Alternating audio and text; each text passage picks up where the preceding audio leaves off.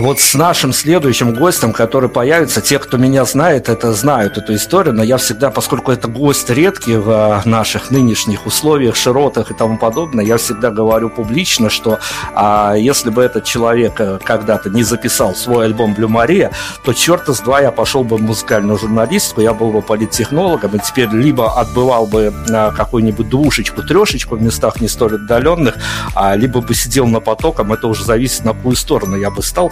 Федор Лавров у нас сегодня. Федор, привет огромный.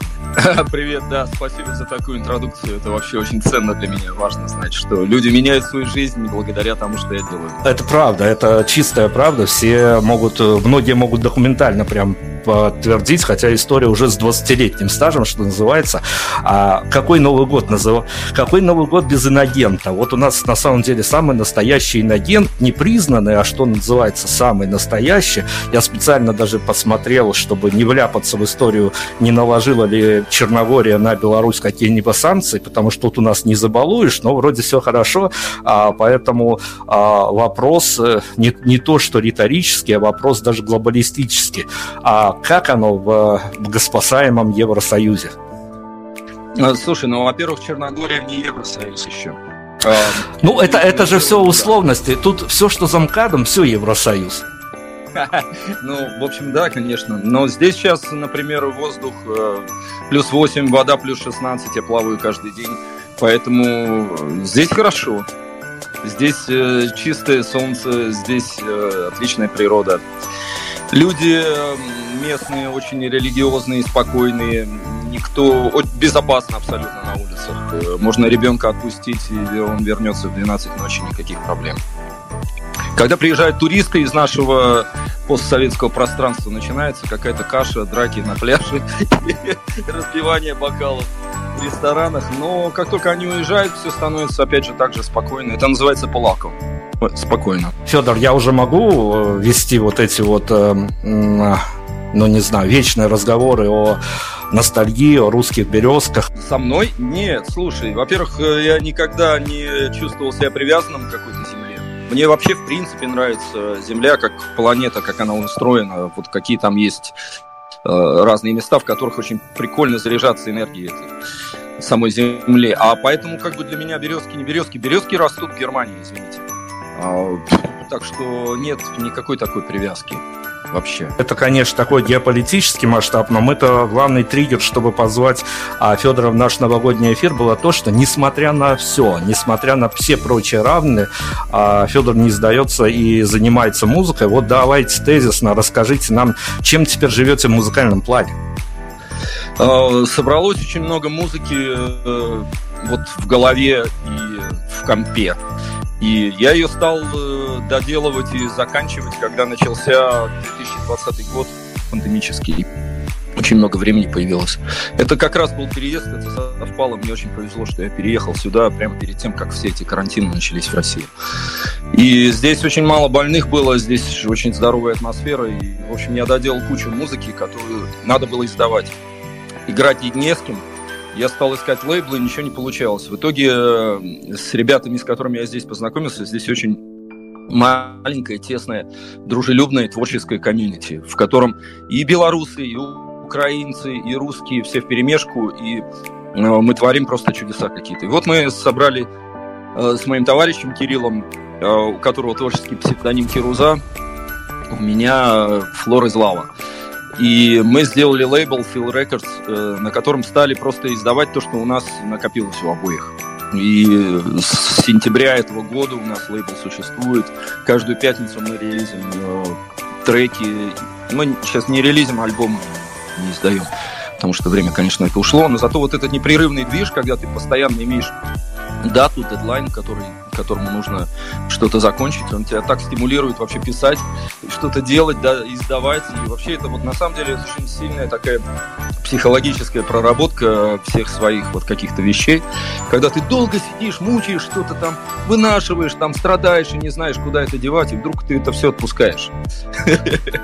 Так что вот это то, чем мы сейчас занимаемся. Я очень хочу играть, очень хочу ездить, но пока мир такой странный, непонятный, и что с этим делать непонятно. Ну вот, мы это делаем пока что. Спрашивать про у жителей Черногории русским словом фидбэк, это, конечно, как-то странно, но фидбэк от аудитории, которая приходит на нынешнее творчество, он впечатляет, он удивляет, он заставляет недоумевать, что происходит с той стороны.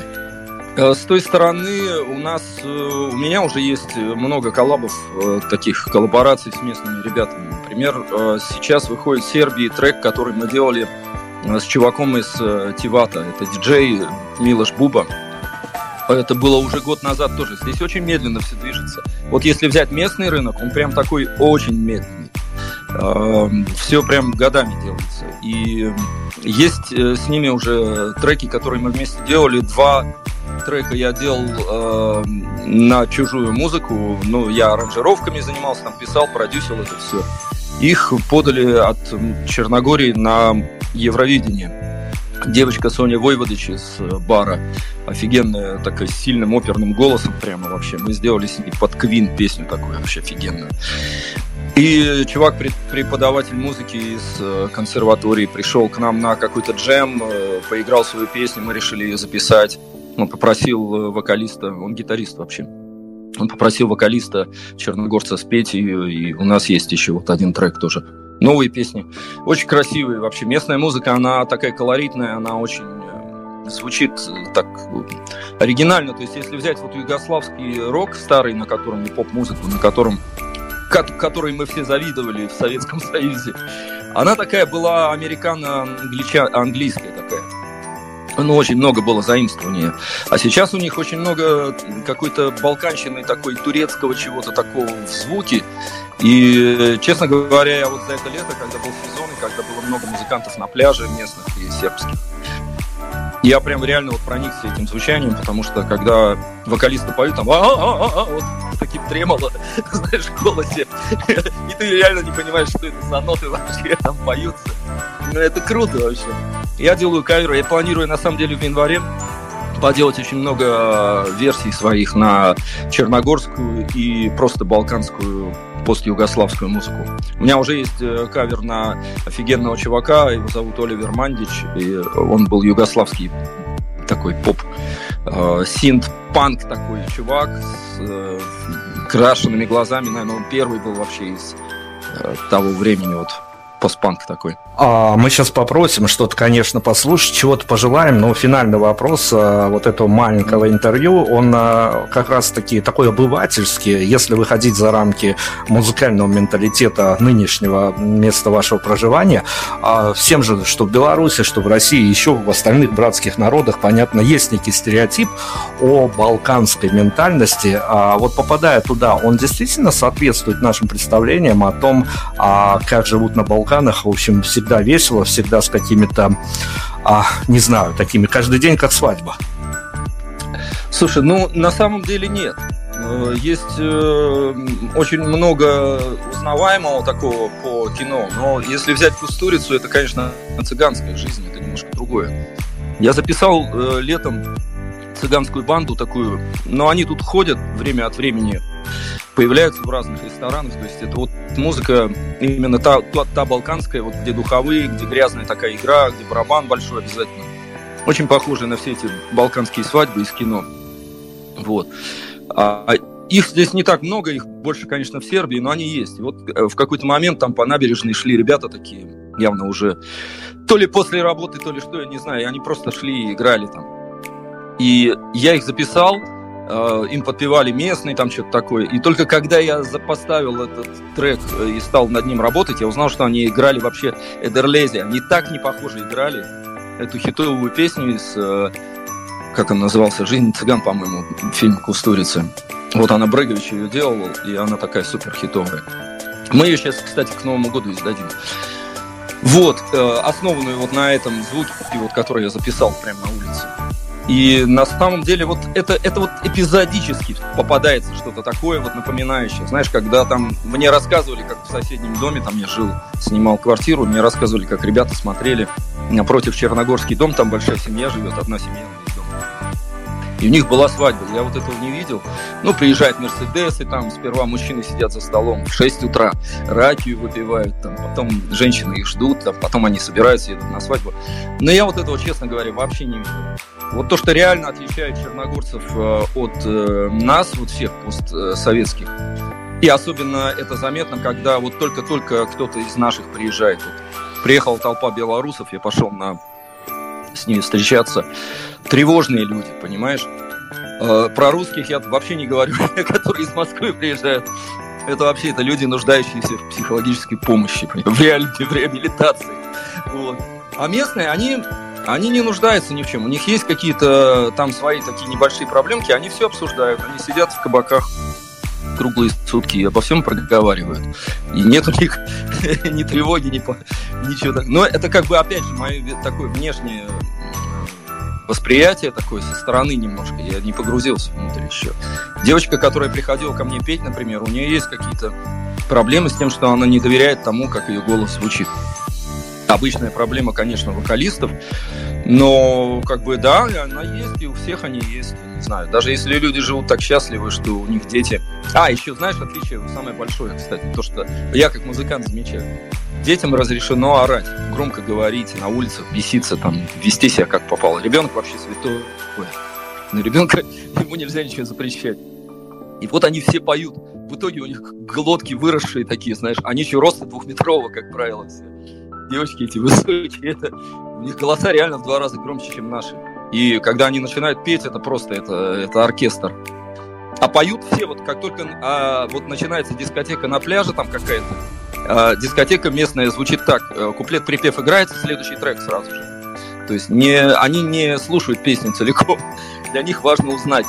И они все стоят, все поют вместе, там вообще просто, они все тексты знают, орут просто, это концерт, понимаешь? Федор, попрошу каких-то, не знаю, позитивных, реалистических, каких угодно пожеланий на следующий год и себе лично, вот прям в эфире, потому что нам вот прям сегодня уже подтверждение было, что музыканты, которые появлялись в прошлом году, что-то все желали, говорили, что многое из того, что они в эфире, Prime Radio сказали, сбылось, поэтому и себе, и нам какие-то пожелания на будущее, надеюсь, на светлое. Да, да. У меня был вообще забавный проход такой. Я со своим психотерапевтом в прошлом году провел один сеанс всего рефрейминга. Распланировал себе весь этот год, в котором я сейчас живу, и у меня все происходит. Поэтому я верю в то, что если Prime Radio сказать. Смотри, короче, во-первых, я желаю нам всем, и вам, белорусам, и нам, и вообще всему миру, чтобы с этой пандемией мы как-то разобрались, потому что, ну, хочется заниматься творчеством, хочется взаимодействовать и получать какой-то вот обмен энергиями, именно концертируя, именно как-то вот двигаясь. Пусть это будет не так, как это было раньше, потому что мне, честно говоря, нравится то, что когда что-то меняется, оно всегда меняется к чему-то новому, лучшему. Мы очень много нового приобрели за последние 2 года, я считаю. Мир просто очень изменился в хорошую сторону. Но мне хочется, чтобы вот вернулось то, что у нас пока что не дозволено. То есть, чтобы нам разрешили общаться, обниматься, там, я не знаю, трогать друг друга, целоваться. Потому что, ну, вирус вирусом фигня, это все. То есть, я не антипрививочник, но как бы он просто вирус, понимаешь? Тут нет ничего такого страшного. Вот. Что касается конкретно меня, что касается Беларуси, разберитесь, я желаю вам как бы найти стабильность в вашей общественной жизни и политической. Просто желаю, чтобы это как-то на вас перестало давить, чтобы это стало нормальным. Как это произойдет, что с этим будет, я понятия не имею. Я, соответственно, в Черногории отдалился от политики, и вообще она меня травмирует, я стараюсь не влезать в нее. А тебе желаю полных дальнейших раскрытий. И вообще, честно говоря, я хочу начать сниматься в кино. И я хочу движение вот в эту сторону. Мне очень нравится заниматься музыкой, я буду всегда ею заниматься. Но я чувствую в себе какой-то потенциал сейчас вот в этой зоне совершенно нетронутый. Я хочу это попробовать. Я хочу начать вот в этом году попробовать себя в актерстве. Вот. Хотим музыку, что-то в новогодний плейлист от Федора Лаврова поместится. Слушай, давай поставим трек, который выйдет у нас 31 декабря. декабря. Там будет 3 трека. Это все новогодняя тема, прям треки для вечеринок. Первый называется All the Fun Tonight. Это я не хочу упустить все, что может произойти сегодня ночью. Ну, типа, веселуха. К нему, значит, в релизе, в эпишке в этой выходит трек, называется «Крампус». Если кто не знает, Крампус — это антипод Санта-Клауса, но при этом они работают вместе в коллабе. Крампус занимается плохими детьми, он их уносит в преисподнюю. Это немецко-австрийская традиция. Офигенный трек, мне очень нравится. Я очень люблю вообще эту традицию с парадами крампусов на улице. А третий трек посвящен, он называется «Корона-карнавал», и он такой просто посвящен той веселухе, которая в душе происходит, и она прет, но ее нет на улице. И вот такой релиз у меня выйдет, а первый трек, который как раз как песенка идет, я его предлагаю послушать на Prime Radio. Федор Лавров, спасибо огромное, удачи вам. Спасибо, ребята, спасибо, все, привет вам.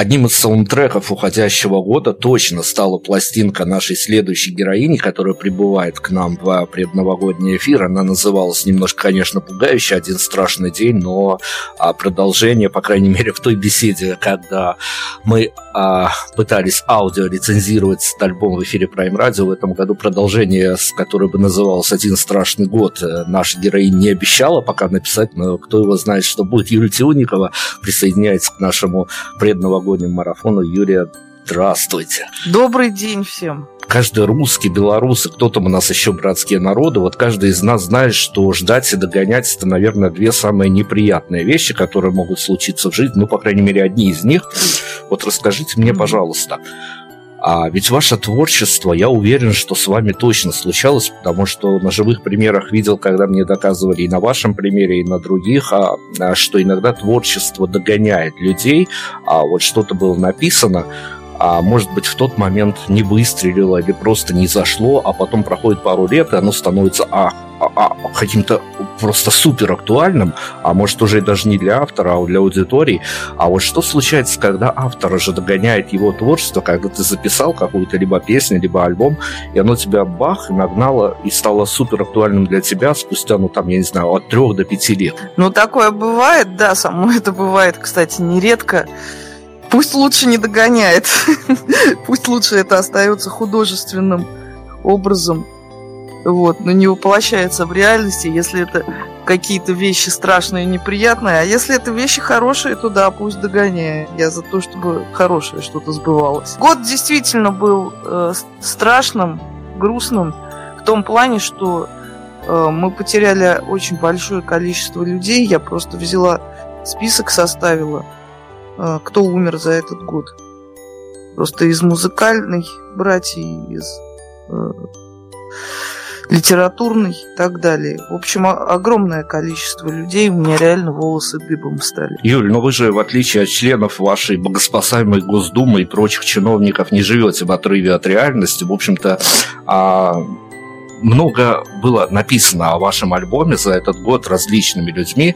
Вот, ну, я не буду спрашивать, устроило вас все, не устроило. Это вопрос такой, конечно, достаточно циничный, потому что оценивают то совершенно сторонние, другие люди. Но, скажем так, хотя бы, если уж не вся аудитория, то хотя бы рецензенты уловили те месседжи, те нужные вещи, которые вы закладывали в альбом, либо опять все только по верхам, а главное улетело. Дело в том, что я не могу сказать, что было много написано на альбоме. Было достаточно, ну, на этот раз, там, по сравнению, например, с Russian сказками, было, в принципе, меньше написано рецензий.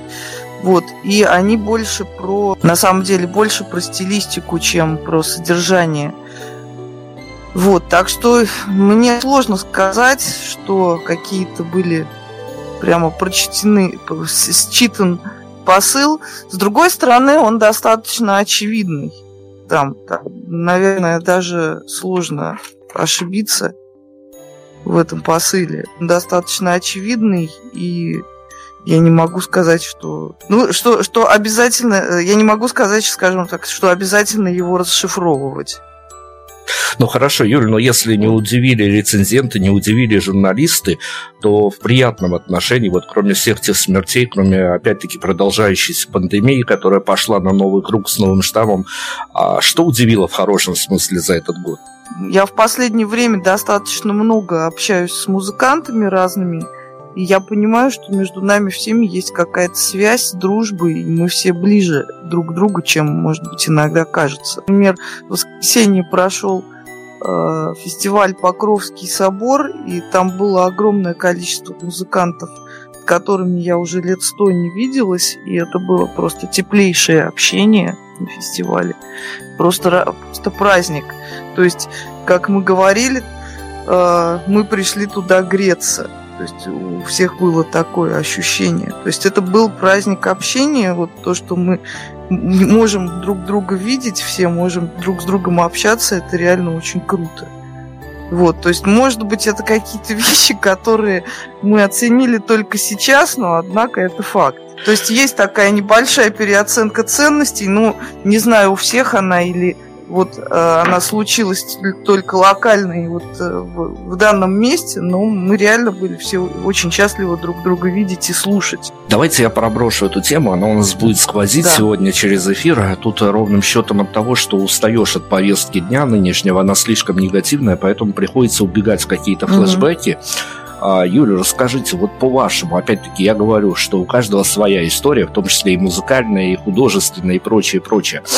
Но по-вашему, вот из недавней ретроспективы, скажем так, ну, какой недавний, ну вот сколько себя помните, есть какое-то время, которое можно условно назвать, я не знаю, может быть год, может быть два, пятилетка, какая-то вот, которая, по вашему мнению, было какое-то золотое время для русской, ну, некоммерческой музыки, скажем так, по вашим ощущениям? Так, скорее всего, это была, как ни странно, первая половина 90-х, потому что тогда просто появлялось огромное количество групп и авторов, которые делали что-то интересное, и тогда еще не было шоу-бизнеса в том виде, в котором он появился позже. Причем я опять-таки с оговоркой скажу, что время-то было, в общем-то, трагическое, с одной стороны. Вот. Многие известные музыканты гибли, ну, как мы знаем, да, и, в общем-то, не было ничего, было практически... Ну, не было никаких средств производства, с одной стороны. С другой стороны, именно в первой половине 90-х, мне кажется, зародилась та сцена, которую, ну, андеграундная, можно сказать, сцена, которую мы сейчас знаем, да. Вот. А это такой, ну, первый момент. Насчет золотого времени. Второй момент насчет золотого времени, как ни странно, я считаю, что оно сейчас, потому что есть средства производства и нету никаких ожиданий. То есть, если раньше были какие-то ожидания, что может что-то там произойти, что какая-то культура может измениться, сейчас этих ожиданий нет вообще. Сейчас, но зато сейчас есть полное понимание, что можно, как бы, когда тебе нечего терять, ты можешь делать абсолютно все, что угодно. Вот. И это, как ни странно, тоже прекрасно. То есть я могу о себе сказать, что мое золотое время происходит сейчас, потому что столько, сколько я делаю сейчас, я не делала никогда. Ну, это чистая правда. Именно благодаря средствам производства, возможности контакта с людьми, ну, в общем, всех возможностей, которые вот, ну, у меня и там, у моего окружения сейчас есть. То есть можно собрать там, не знаю, главная идея. То есть сейчас можно воплотить, если у тебя есть идея, сейчас можно воплотить вообще любую идею. Ну, даже судя по вашим соцсетям, там концерт меняется с концерта, востребованность, это здорово. Ну, давайте при всех прочих сожмем волю в кулак и попробуем на позитивную повестку настроиться в плане пожелать нам, друг другу чего-то, не знаю, насколько тут уже сказочного, наверное, правда, никто не ждет давным-давно, но какого-то позитива мы от вас попросим в плане пожеланий. Ну, в плане пожеланий я желаю... Вот, чтобы всем были, и вы, и мы, чтобы все мы были живы, здоровы, не поддавались бы действительно каким-то мелким приходящим эмоциям. Я за то, чтобы между нами связи укреплялись и налаживались, чтобы, несмотря ни на что, проходили и фестивали, и концерты. Я очень мечтаю до вас добраться в следующем году, чего не получилось в этом по ряду причин. Очень мечтаю приехать в Беларусь. И ну что я могу пожелать еще? Я могу, конечно, пожелать еще мира, чтобы никакой войны, никакого, не знаю, обострения ситуации вообще не было, чтобы даже на пушечный выстрел такая возможность не подходила бы к нашему дому, к нашим домам. Вот, примерно такое пожелание. Давайте какую-то композицию выберем. Тут уже не обязательно последний релиз, не последний релиз. Вот как вам видится ваше участие, с какой композицией бы хотелось влиться в наш новогодний плейлист. Давайте поставим композицию «Холодно». Это самая новогодняя композиция, которая у меня есть. «Холодно» от Юли Тюнниковой у нас будет продолжение. Юрий, мы вам тоже желаем вот этой вот все вырастающей потребности в вашем присутствии на концертных площадках, чтобы все у вас было хорошо, чтобы и QR-коды, и ничего вас не остановило, чтобы и к вам приходили, и вы к людям приходили. Желаем вам и творческих, и житейских, просто хороших дней, хороших месяцев, хороших лет, и ждем от вас следующих инфоповодов порадоваться вместе с вами за ваши новые релизы. Спасибо огромное. Спасибо вам большое. Рада очень была пообщаться.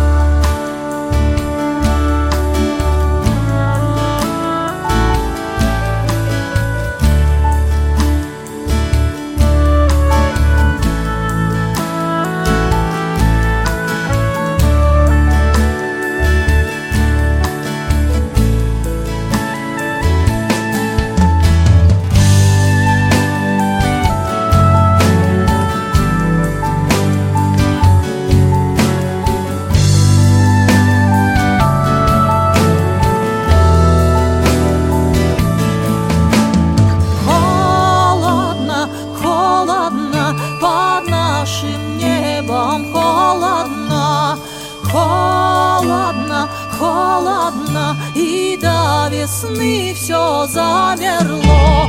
Холодно, холодно под нашим небом, холодно под нашим небом, холодно, но нам навеки здесь тепло. Холодно, холодно под нашим небом, холодно. Холодно, холодно, и до весны все замерло. Холодно, холодно под нашим небом, холодно под нашим небом, холодно, но нам навеки здесь тепло.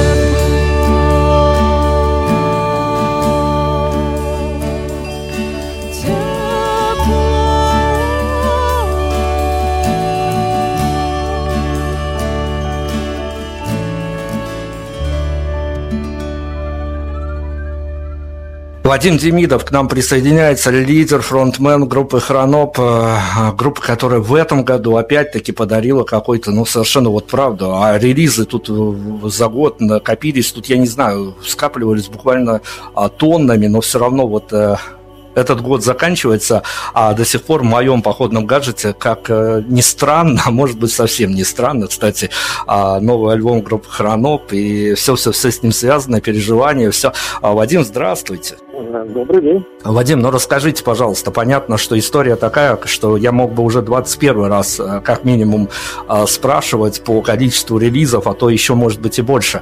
А по большому счету, ясно, мы тут с вами не будем играть в какие-то ментальные штуки, в какие-то заоблачные штуки, а понятно, что после релиза альбома, ну, вряд ли мир перевернется с ног на голову и обратно, и вряд ли что-то глобальное изменится, но тем не менее, а для автора вот состояние такое. А есть ли жизнь после выпуска альбома и какова она? Я вам уже говорил, что этот альбом я считаю самым лучшим в дискографии группы. И рад, что он вышел, что он получил хорошую прессу, заслуженную, на мой взгляд. И музыканты меня тоже хвалили этот альбом. Поэтому я уже вовсю записываю новый альбом. О том я уже, о самостоянии я уже начал немножко забывать. А как быть с этой метафизической планкой, которую вроде бы вот задрал вот выпуском предыдущего альбома, он прям зашел самому автору, а что с этой планкой, как ее потом удерживать на том же уровне, дабы не обвалилось?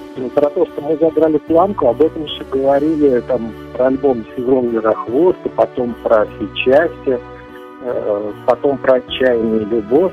То есть это все альбомы 10-х годов. Каждым новым альбомом мы это задирали планку. Ну и, наконец, выпустили то, к чему, в общем, и шла эта подготовка с теми альбомами 10-х годов, на мой взгляд. Но я сейчас просто сочиняю какую-то совсем другую музыку, совсем другие песни, нежели 10-х годов.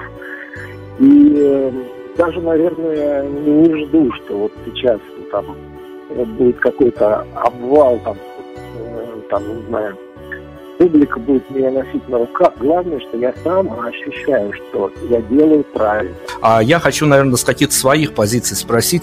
Ну, вот так получается. Не виноват в этом никто, ни журналисты, хотя они-то могли бы сделать больше. Ну, что-то вот складывается. Ваша группа «Хроноп», и вы лично недополучаете из года в год чего-то очень важного, ну, по крайней мере, общественного внимания точно. И ничего с этим не знаю. Вот, ну, никто не виноват, правда.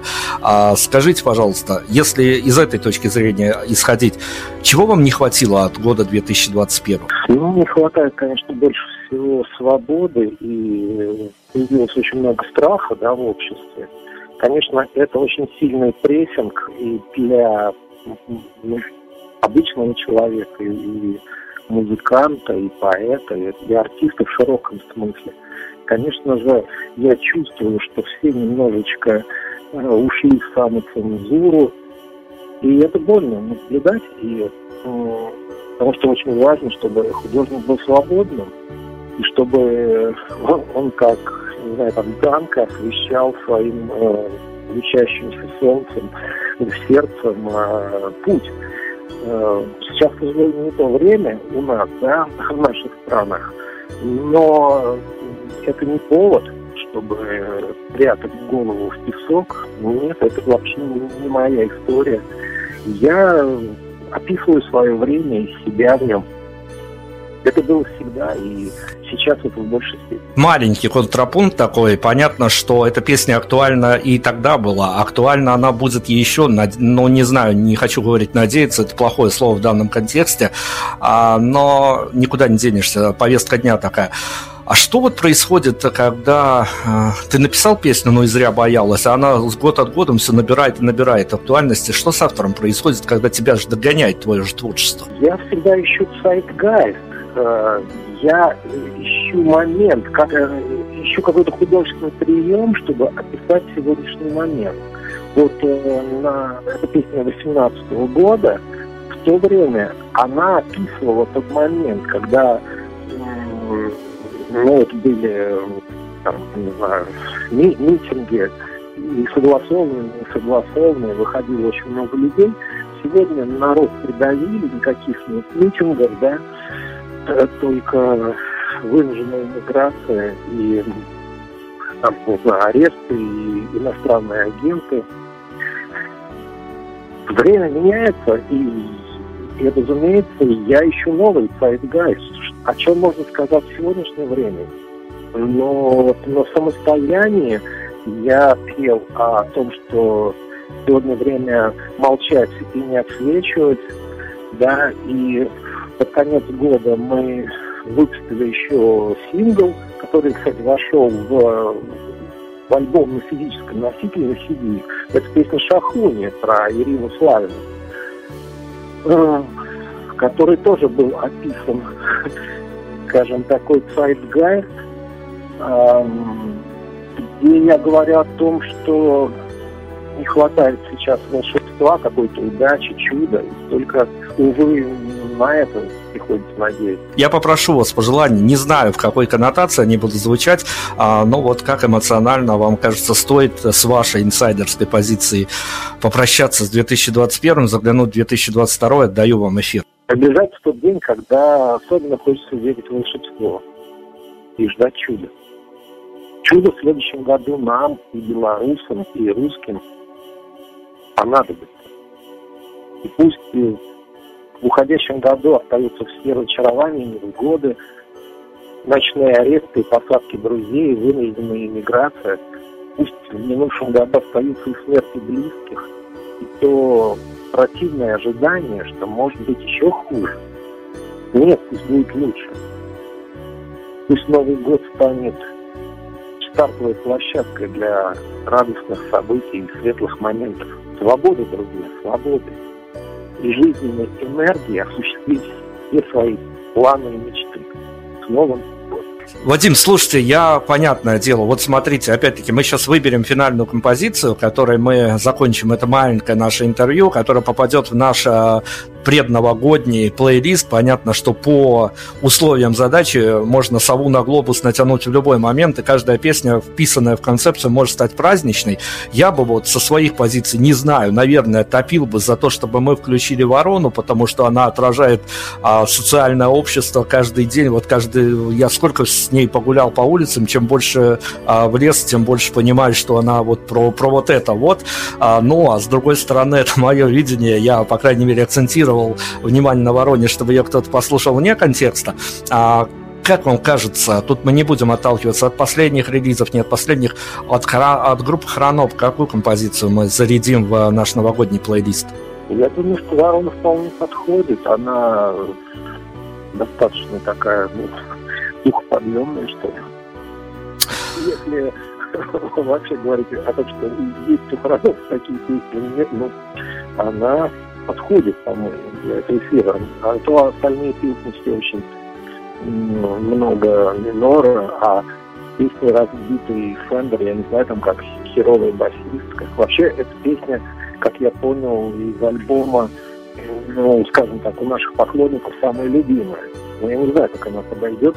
Давайте «Ворон». Хорошо.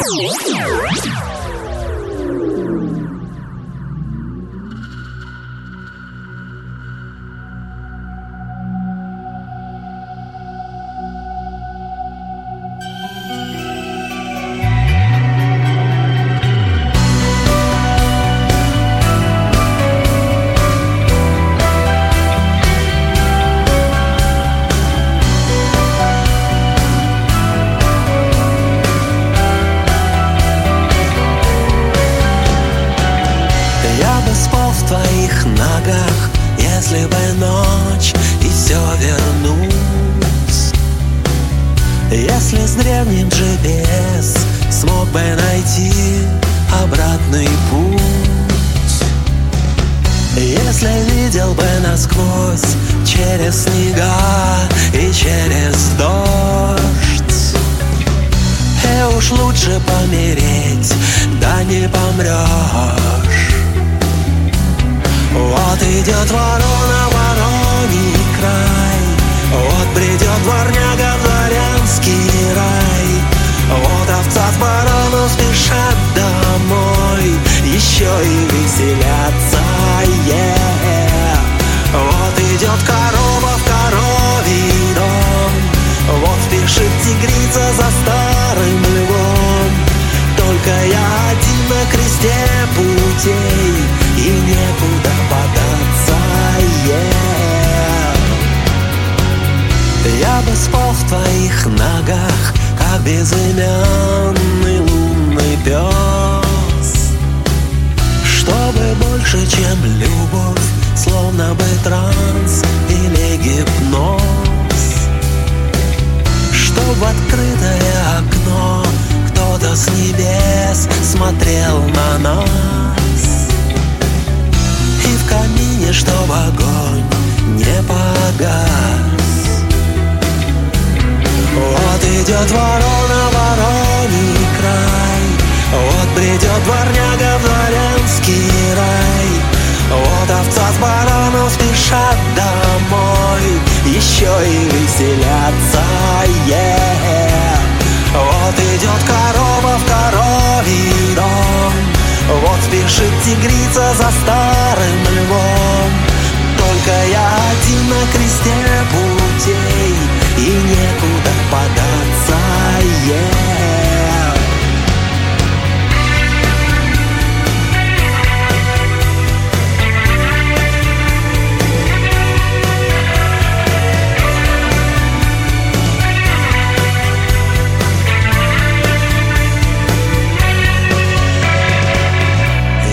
Спал в твоих ногах, слыша, как где-то плачет мгла, слыша, как над потолком летней пчелой гудит юла, и за каменной стеной город ведет двойную жизнь. И сегодня так тряхнет, только держись. Вот идет ворона, вороний край, вот бредет дворняга в дворянский рай, вот овца с бараном спешат домой, еще и веселятся, yeah. Вот идет корова в коровий дом, вот спешит тигрица за старым львом. Только я один на кресте путей, и некуда податься, yeah. Вот идет ворона, вороний край, вот придет дворняга, дворянский рай, вот овца с бараном спешат домой, еще и веселятся, yeah. Вот идет корова в коровий дом, вот спешит тигрица за старым львом. Только я один на кресте путей, и некуда податься,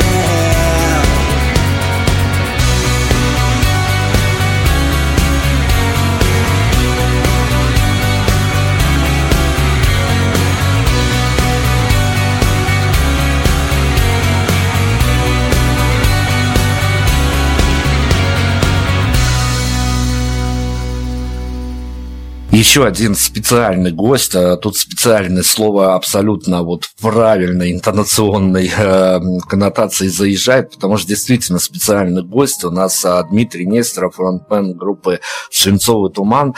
Дмитрий, здравствуйте, во-первых. Всем большой привет, да. Здрасте, здрасте. А во-вторых, чтобы не уходить никуда от новогодней тематики, я спрошу у вас вот эту вот вещь, она на грани какого-то от сакральности до риторики. Скорее, тут разные формулировки можно к этому вопросу подвести, но тем не менее, как складывается у фронтмена группы, написавшего в какие-то далекие-далекие года, когда деревья были и зеленее, и моложе, и прочее, а написавший какую-то фантастическую новогоднюю атмосферическую песню про Снегурочку, как у него с тех пор складывается с новогодней магией история?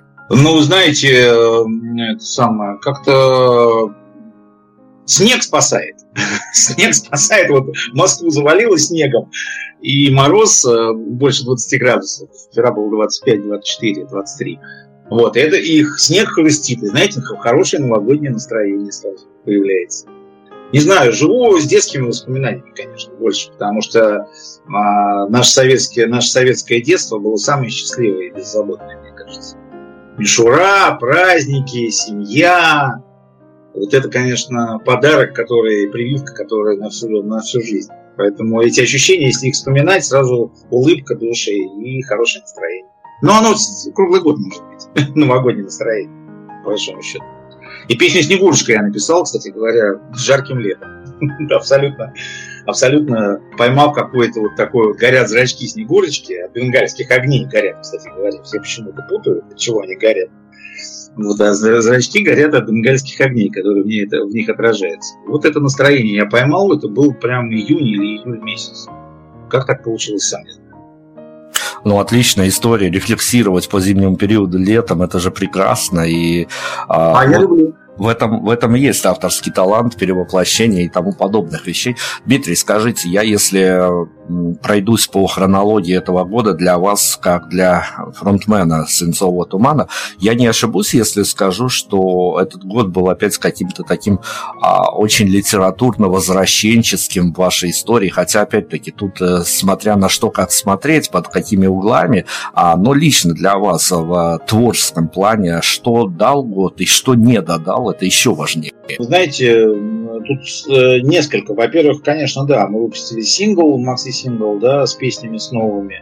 Какое-то видео сделали и выступали с концертами, промотируя всю эту историю. И, конечно, это зима-весна, они выдались в этом смысле очень активными, несмотря на ковид и на всякие ограничения. Вот. И это немножко вдохновило снова позаниматься музыкой более активно, чем это было до этого. И, кстати говоря, это до сих пор держит, и мы до сих пор готовим после Нового года. Опять какие-то у нас есть планы и по съемкам, и по концертам, и по работе с новым издательством, и там много чего интересного.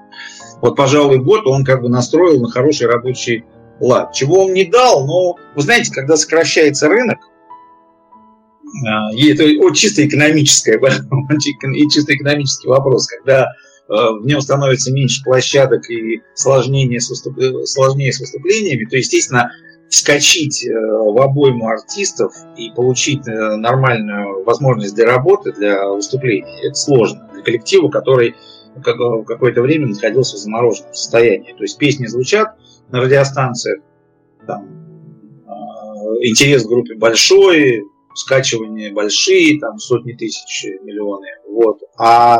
Даже какие-то деньги это приносит, вот как автору. А возможность наладить нормальную концертную работу, конечно, все локтями толкаются, и коллективы, которые более на слуху и более активны, они это место занимают. Ну и плюс наши замечательные тиктокеры, которые стали артистами, вот, они тоже съели большую часть рынка. Поэтому в этом смысле разочарование, то, что не получилось наладить хорошую гастрольную деятельность при концертном, потому что хочется играть концерты живые. Это больше приносит удовольствие. Понятно, что мы живем настолько сюрреалистическое время, что и группу «Свинцовый туман» в ТикТоке увидеть, по крайней мере, не удивился бы, потому что воспринял бы это как за некий инструмент продвижения музыкального творчества на данный момент, чем только не воспользуешься. Но для вас, как для человека после перерыва, опять нырнувшего в эту всю медиа-историю, по большому счету, от реакции аудитории на ваши новые треки до, когда хочется освоить какие-то инструменты, моменты, а тот же ТикТок, те же какие-то вирусные, то ли видео, то ли аудио, а вот зарядить, попасть в эту молодую аудиторию, хотя это, конечно, не целевая ваша аудитория, ну, ровным счетом, потому что она ни для кого не целевая, она целевая для того, кто бюджет отгрузит на следующую неделю, для того она и целевая, через неделю все меняется. Но вот ваше впечатление от этого путешествия уже с той стороны, когда продукт сделан, и надо смотреть за результатами, что удалось добиться, что нет. Ну, смотрите, да, тут как бы, знаете, в любом случае отгружать денег надо по-любому, потому что надо попадать в ящик, чтобы остановиться, чтобы достучаться до целевой аудитории, рассказать. Вы знаете, мы в какой-то мере, вот это чисто уже как продюсер, как человек, связанный с экономикой бизнеса, да, мы как бы достаточно о себе напомнили. То есть мы внимание к себе определенным образом привлекли. У нас стало больше песен звучать на радиостанции. Не только песни «Я знаю», но есть радиостанции, которые хорошо, как ваше радио относится к нам, да, вот, и всегда нас не забывает, но мы стали звучать больше, и самое главное, трек-лист гораздо больше. У нас сейчас 12 песен находится в той или иной ротации на радиостанциях. Это такого никогда не было. Это как раз эффект этого года. То, что мы активничали и старались продвигать и сообщать свою информацию, но это в основном уже ставшими традиционными YouTube там, и социальные сети, ВКонтакте, Одноклассники и прочее. Да? Вот. Ну и, кстати говоря, хорошо и эти люди, которые на iTunes заходят, тоже там новые песни очень хорошо слушаются, они в топах там находятся. То есть, в принципе, эффект какой-то есть, но... Вы знаете, у нас вот это смешивание, коктейль, музыкант, он же должен быть и клоуном, он должен и выдавать информацию какую-то, он должен выдавать контент, это другое совершенно, это другая профессия. И к этой профессии мы, конечно, непригодны и не научены абсолютно. То есть я вот этим лично заниматься, хотя я могу говорить и делать какие-то смешные анекдоты, рассказывать, но мне совершенно это неинтересно этим заниматься. Торговать собой и каким-то образом привлекать себе внимание голой жопой, прошу прощения за нее выражение. Вот. Я как бы как к этому как очень... Если у меня будут свободные деньги, заработанные где-то, я найму профессионалов, то, может быть, я придумаю какую-то форму, где не я, а за меня кукла какая-нибудь что-нибудь делала в ТикТоке. Это было бы интересно. Такое было. Ну, вот таком... А так, конечно, то, что все смешалось, да, люди-кони, все это в одном коктейле. И в этом смысле, кстати говоря, этой волне тиктокерской им легко, потому что им же не обязательно все время петь. Они же зарабатывают на другом. Пение это стало их дополнительной площадкой, фактически съеданием не своего хлеба. И выпусканием однодневных, быстро играющих музыкальных произведений, таких вот конструкторов, на один лад, понимаете, недолго живущих, они как раз вот мусорят, а в то же время потакают современному... Вы смотрите, как листают. Я иногда смотрю, в метро, когда еду, смотрю, как люди молодые листают интернет. Вообще не понимаю, как они успевают что-то там посмотреть, как они ленту. Прям вот таким макаром. То есть скоро, наверное, песня будет из 3 слов. Они же сокращаются. Раньше было 3,5 минуты. Стандарт, да, считалось 4 многовато, но еще ничего до 4 минут. Сейчас какие 4 минуты? Там, мне кажется, 30 секунд скоро будет песня. Давайте я зайду на очень тонкий лед такой. Вот буквально 2 вопроса, проходясь по лезвию, что называется. Mm-hmm. А вот за референс в этом вопросе возьму... рукопожатного артиста, вполне рукопожатного, Илью Лагутенко, который недавно со своим Мумитролем, они чудят по полной, надо сказать, в последнее время, и да. все их принципы съедает, наверное, количество нулей на банковском счету. Последняя вот коллаборация, которая, опять-таки, ввергла всех, я вот точно знаю, потому что общаюсь с теми, кто любил Мумитроль всегда и будет любить, наверное, в будущем какой-то особенной любовью, но вот с этим тиктокером, главным тиктокером всея Руси Даней Милохиным. Да, кому-то зашло, кому-то не зашло. Но вопрос в том, есть ли у вас самоцензурирование, допустим, кто-то послезавтра там пришел бы и сказал: Дмитрий Нестеров, давайте мы с вами запишем какую-то, не то что кавер, такой кондовый кавер, а вот испоганим в угоду времени вашу кажется, всевечную композицию «Я знаю», и рядом лежал бы счет с несколькими нулями. Вот куда бы прыгнули в этот момент? Ну, смотрите, во-первых, здесь, вы знаете, я всю жизнь был экспериментатором, и мне эксперименты любые нравятся. Я с удовольствием, когда у меня спрашивают, просят песню «Я знаю», я всегда даю возможность там рэп-исполнителям, еще кому-то что-то с ней делать, потому что, во-первых, песня ушла в народ, народная, как ее только не исполняли, на каких свадьбах, на каких выпускных вечерах, понимаете, и в каком виде, и как это все, какие только ролики на это не делали. То есть она там живет своей жизнью, это уже она как бы мне не принадлежит. Поэтому и слава богу, что у нее такая жизнь замечательная. Вот.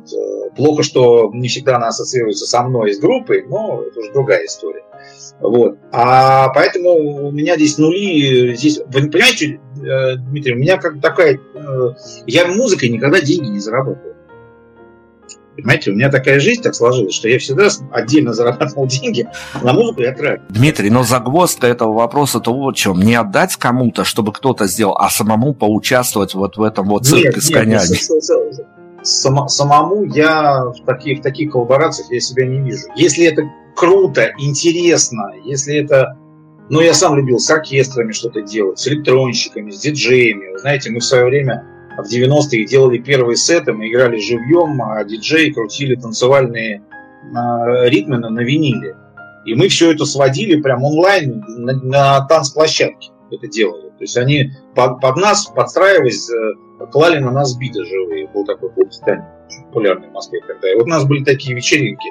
Это же круто, здорово, мне это нравится, потому что драйв другой появляется, интересный. Когда это живьем все это сделано, это прям вообще со скретчами, со всеми делами. А мы играем свой трек. Мы, играем свою песню в том виде. И вот этот онлайн, получается, такая живая версия, она очень клевая. Я жалею, что мы там не записывали всего этого. Вот такие вещи мне интересны с любыми артистами. А вот это вот играть в клоунаду, у Баскова хватает, Филиппа Киркорова. Они эту нишу прям хорошо несут, мне это не интересно. Илья, он бизнесмен. Поэтому... Он делает все логично для себя, насколько я его знаю, он делает все логично. Он, вы знаете, он же не совсем музыкант, он шоумен, больше, чем музыкант. И он в этом плане, как шоумен, он делает все органично для себя, насколько я его знаю. Просто люди, может, не до конца это все понимали, а так как я видел это все в зародыше, то я понимаю, откуда это все растет. Для него это, для его внутреннего мира это совершенно органично. Мне, конечно, сложнее, понимаете, мне Байрон там нужен, там еще что-то, и настроение, мне надо по лесу погулять, еще какие-то вещи. Я другой артист, я не шоумен, я скорее про эмоции, про чувства, про романтику. И, конечно, я смысла в этом не вижу. Мне даже этот вопрос, понимаете, он как бы для меня непонятен, потому что, а зачем? Это то же самое, что, я не знаю, зачем есть блюдо, которое у меня стошнило? Но я его не буду есть никак. Хорошо, мой второй вопрос, который тоже по очень тоненькому льду, но тут уже история сама просит поставить некие акценты. Вот смотрите, последние годы очень активизировалась вот эта штука, очень интересная, но не всегда однозначная, с знаковыми трибьютами, будь то коллективом, будь то альбомом, будь то всему чему угодно. В теоретической плоскости, если бы было желание инициировать, либо просто найти каких-то людей, которым действительно не с коммерческой точки зрения, а скорее с исторической точки зрения будет интересно инициировать трибьют группе «Свинцовый туман», там и исторически есть о чем, где развернуться, и песен отличных много, а вы его теоретически каким бы себе представляли? Я даже не знаю, мне тут надо желание, самое главное, чтобы было желание исполнителей различных. Понимаете, это все исполнено. Там музыки-то до мелодичности и музыки там дофига, поэтому и подойдет любому артисту. Это я за такие вещи с удовольствием. Я не знаю, какие это будут артисты. И самое главное, чтобы это было заинтересованность какая-то у людей исполнять наши песни. Я не против, честно говоря. Мне это наоборот было бы интересно. Свершись такая история, а каким бы статусом этот трибьют обладал? Живым памятником, творческим наследием, плевком в вечность? Нет, гораздо скромнее о себе думать, о творческом наследии. У меня, вы знаете, совершенно до сих пор для меня загадка вот я, знаете, может быть, один из минусов группы «Свинцовый туман». Я вот не знаю, я вот не умею тащиться от собственной значимости и до сих пор не очень понимаю, как это вдруг... Я понимаю, что там миллионы людей каждый день слушают твою песню, там, у нас, да, например. Но вот как-то соизмерить это все и понять, насколько это повлияло на настроение. Вы знаете, мне очень в свое время были популярные письма, которые от руки писали в 90-е годы, да? Их писали на различные радиостанции. Вот. И когда мне передавали эти письма, я там читал, там, ну, там письмо там, под вашу песню, если мы там зачали ребенка, для меня это было какой-то... Я даже не понимал, что происходит, как я там... Я, знаете, мне было неудобно, что я вторгаюсь в чужую личную жизнь со своим вот этим вот придумками своими. Но хотя они искренние, поэтому, может быть, просто в унисон попало. Поэтому я не могу вам сказать точно, что это такое будет. Я думаю, что, в принципе, если к этому предложат творческие люди, кто будет исполнять, это может получиться хорошо, потому что мелодии там действительно, ну, не скромно, но хорошие. Там есть чему развернуться. Ну хорошо, давайте я попробую вот как раз-таки от вашего непонимания собственной значимости оттолкнуть. Если мы не будем сейчас мериться какой-то глобальностью, скорее попробуем со служебного хода зайти в эту историю и от ваших эмоций оттолкнуться. Как вам кажется, за все это время, пока вы тем или иным образом фигурировали в музыкальном пространстве, это не может быть не глобальная какая-то штука, может быть совершенно локальная, но удивительная для вас. Самая большая удача, которая вас накрыла, вот в том плане, что вы пошли в музыку, и не пойди вы туда, с вами бы этого не случилось. Слушайте, ну, я, вы знаете, вся моя жизнь – это большое приключение. Огромный аттракцион с Диснейленд, понимаете, в полном смысле этого слова. Где каждый день что-то новое, люди, встречи, возможность все-таки влиять на людей, вы знаете, придумывать какие-то вещи. Ведь самое наркотическое, самое, так сказать, то, что тебя держит, это то, что ты сидишь, просто у тебя две руки, две ноги, голова. Ты придумываешь, и потом твоя придумка становится актуальностью для всего окружающего мира, для миллионов людей. Это же волшебство. Вот они жили без этого. А у тебя нет ни заводов, твой завод в твоей голове внутри. А ты бац, придумываешь это, делаешь, говоришь какую-то фразу или придумываешь какой-то термин. Там, вы знаете, как я в свое время, вот, гитарная музыка, это же оксюмерон. Ну, на чем гитарная музыка играется на гитарах? Ну, это, понимаете, но это для меня было важно, чтобы отделиться от поп-музыки, от попсы, от дискотеки и от рока, который я всеми фибрами души не любил.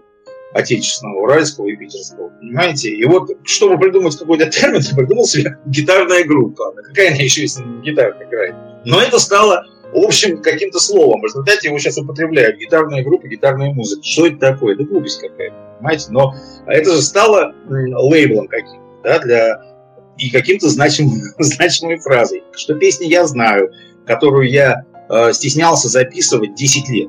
Ну, не 10, там, 7 лет. Потому что она казалась мне уж чересчур откровенной и сиюминутной. Ну, потому что это был вплеск, это была рыба, написанная после дискотеки в 4 часа утра, сыгранная на пианино. И просто так это было вот сиюминутный всплеск эмоций. Я был влюблен, я ухаживал за девушкой, она мне ответила взаимностью, и вот это вот я все положил. А записывать я ее не записывал, потому что мне казалось, ну, это совсем уж какое-то такое частушка такая. А в результате это стало гимном поколения. Ну, я шучу, конечно. Но песни, которая... Да, гимном. Настроение для огромного количества людей. Да, точно можно подтвердить, что гимном, боже ты мой. Сам участвовал в этой истории и сам понимаю, как это сработало на тот момент. Но тут же вопрос какого-то странного стечения обстоятельств, наверное, что вот так вот экспериментируешь, а потом твоя самая простая песня становится самой долгоиграющей, что ли, и чуть ли действительно не гимном ни одного поколения. Но вот это вот понимание этого, это для...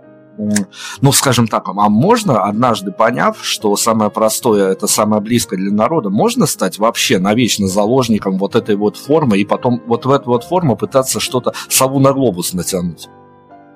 Ну, я не знаю, у меня не получается, я, знаете, у меня как-то вот, я все равно занимаюсь творчеством по наитию, то есть я не композитор, я не образованный в этом смысле человек, я как бы в плане написания музыки самоучка, городской министр, да, что вижу, то потом пою. И мне в этом смысле крайне тяжело производить продукт, похожий на что-то.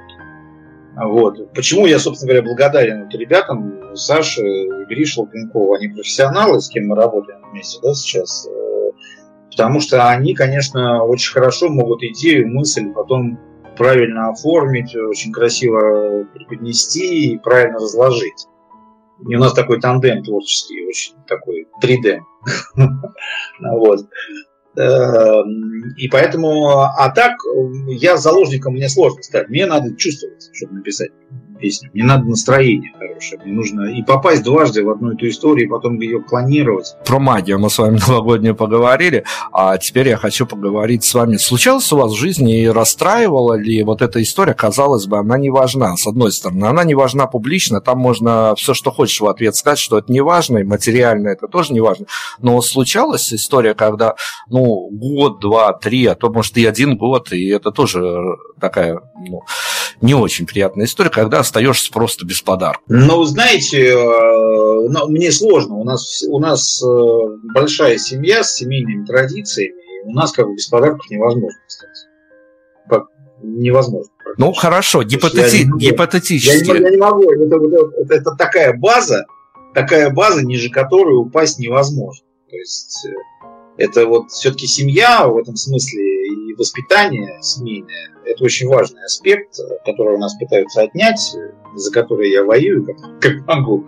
Это советская семья, это великое дело. Вот, поэтому я считаю... Нет, у меня такого нет. Но теоретически, естественно, можно. Вы знаете, я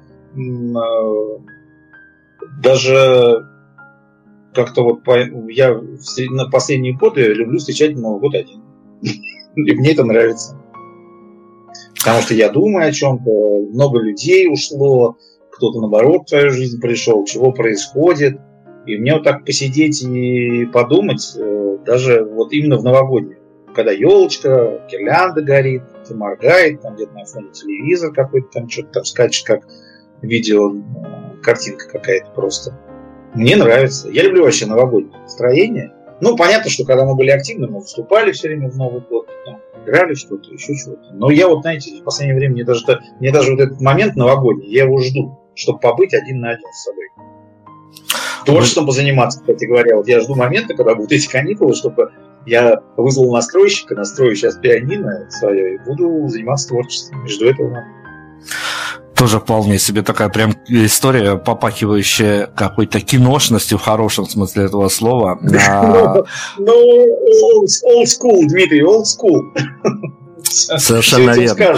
Дмитрий, я вас попрошу... Знаете, я за реальную виртуальность. Я против виртуальной реальности. Здравствует лайф. Жизнь с ее ощущениями, фу, интернету и всему остальному. Хотя... Цифровизация спасет нас в социальной справедливости. Я в этом уверен.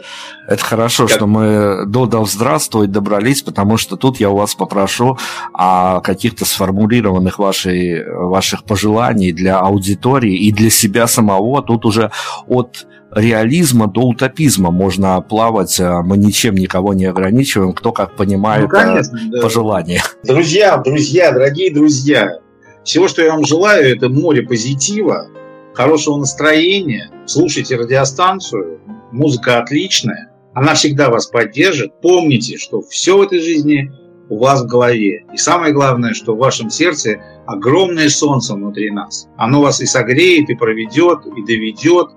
Вы можете все в этой жизни, и никто вас не может в этом остановить ни от чего. Поэтому...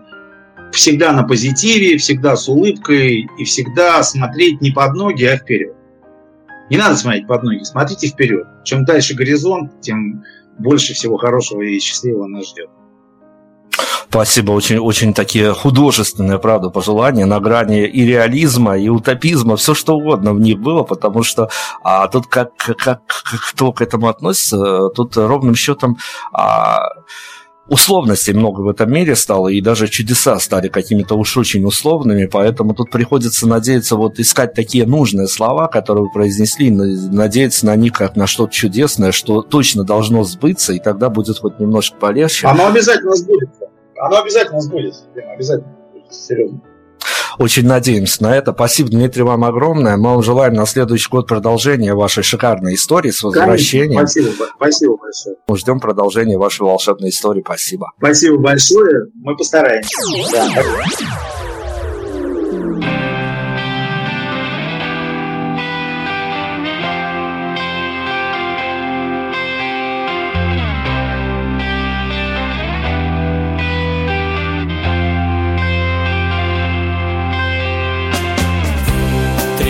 Сгорят в бенгальском огне. В эту снежную ночь вспоминай обо мне. Вином стал грусти я в небесный хит-парад. Песня наших сердец попадет на конец. Зрачки Снегурочки бьют на лоб, на шагни, новогодние дни. Но со мною ты. Горят зрачки Снегурочки бьют на лоб, на шагни, новогодние дни. Но со мною ты целыми.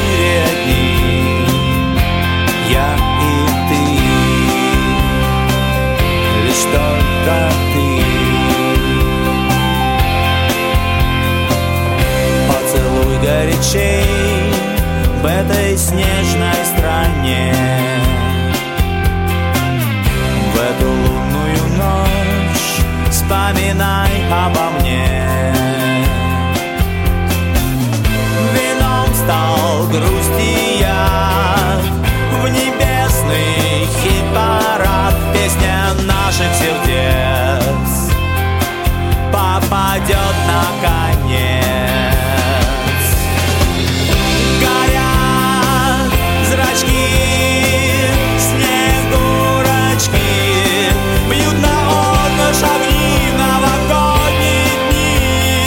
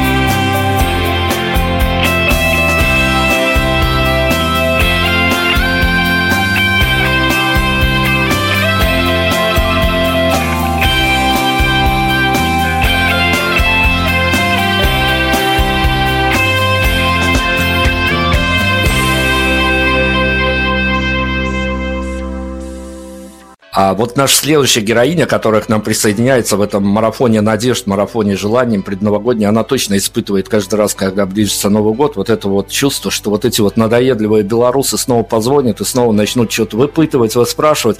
В общем, я не знаю, ей как минимум молоко белорусское желательно за вредность выдавать надо. Саша Чугунова. Саш, привет огромный. Привет, привет, очень рада слышать. С наступающим вас. Хотя, честно говоря, даже не верится, что Новый год впереди. У меня как-то совершенно нет новогоднего настроения. А что с приходящими ощущениями? Вот эта вот гирляндочно-елочная магия начинает действовать?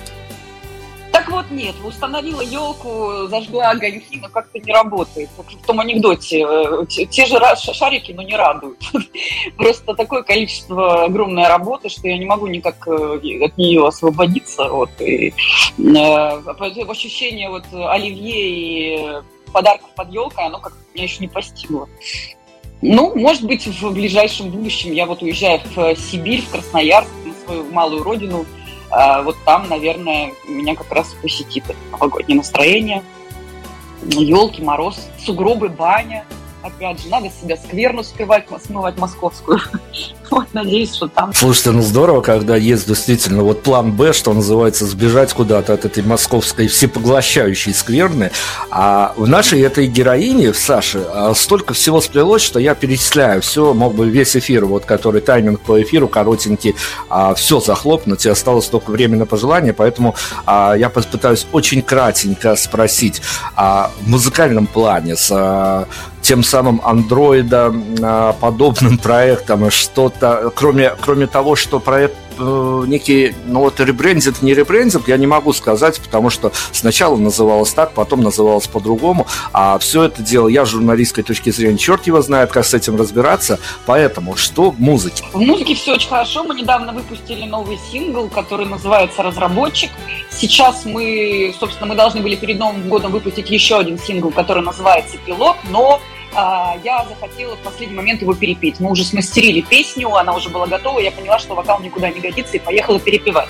Поэтому наш новогодний подарок для наших слушателей, он переносится на начало января.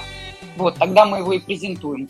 Что еще? У нас в январе будет, 28 января у нас будет концерт. Если вдруг вы будете в Москве, ребята, приходите, это прямо в центре, на проспекте Мира. В наших соцсетях есть вся информация, буду вас очень ждать.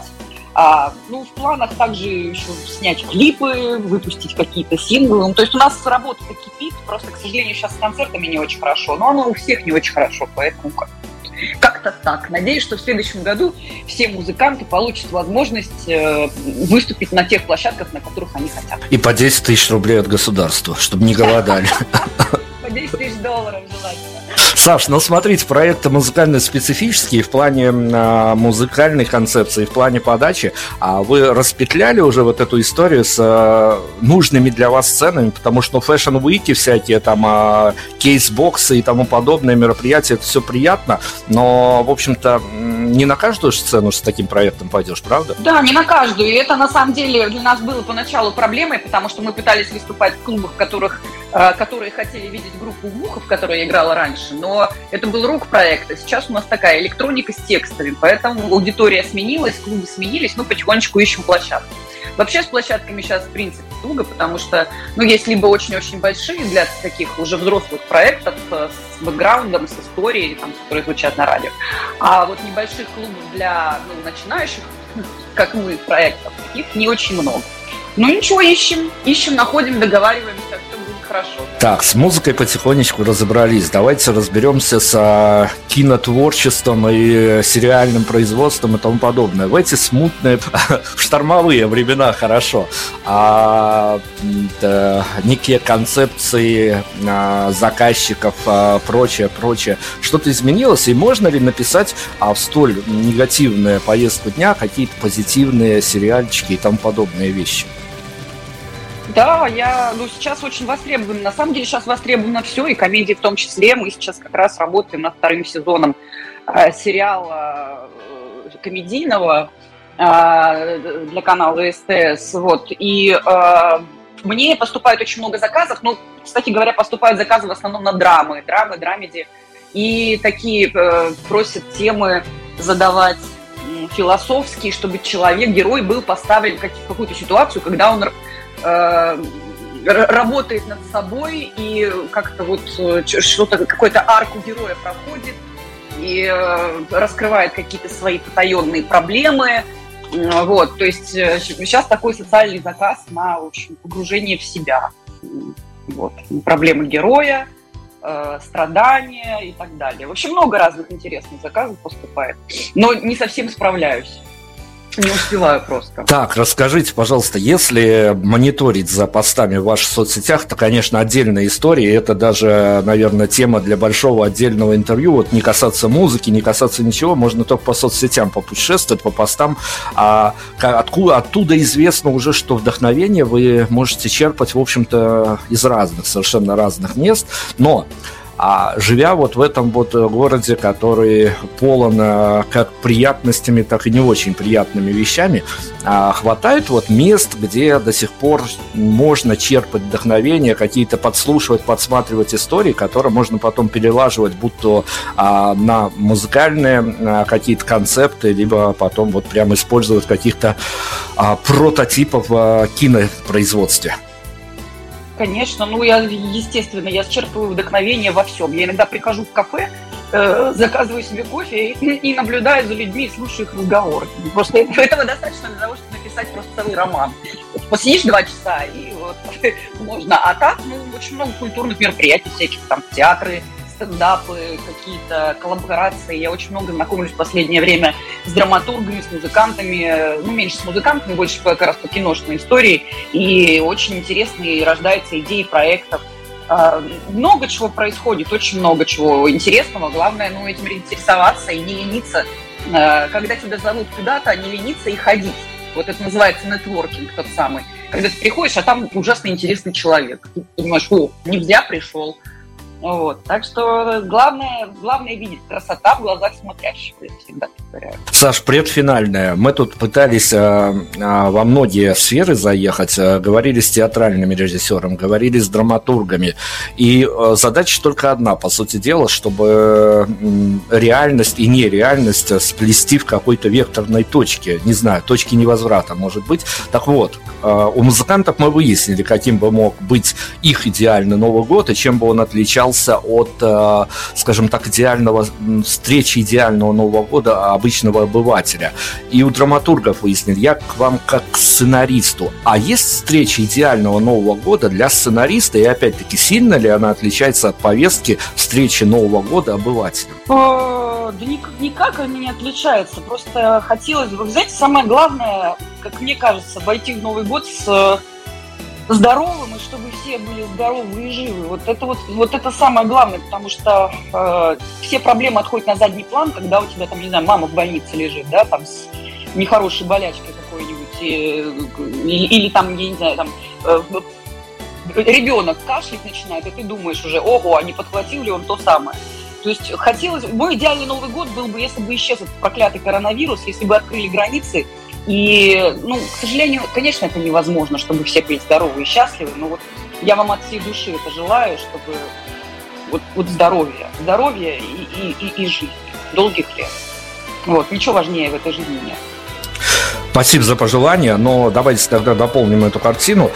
У нас есть документальное доказательство, то, что некоторые приходят, кто был у нас в эфире в прошлом году, позапрошлом, рассказывают историю, что вот мы сказали у вас, и у нас это потом сбылось. Поэтому я предлагаю, Саш, чтобы вы что-то, пользуясь нашим эфиром, пожелали себе. Ничего себе. Спасибо за такую возможность. Я себе желаю побольше концертов.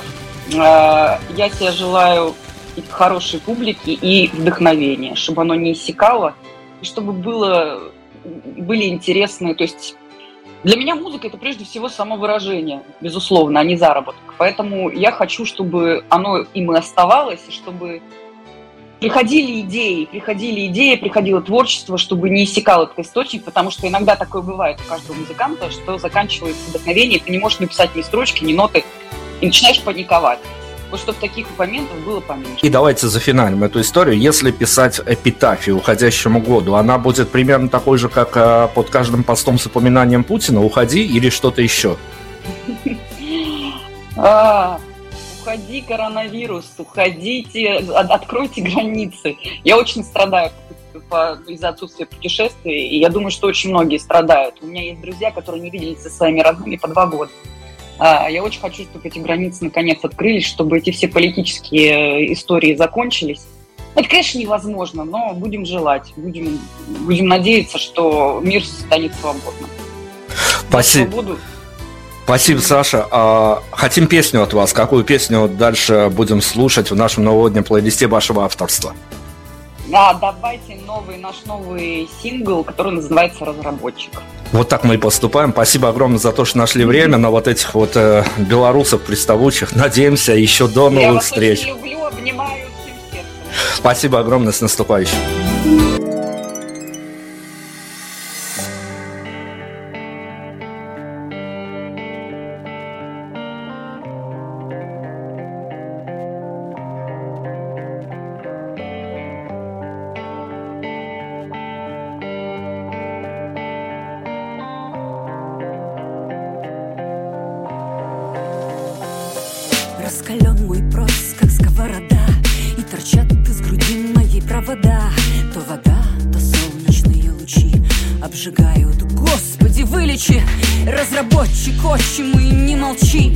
Скажи, как все внутри переподключить. Говорю, стучи своему мотору, но его сломал этот мародер, идеру дал.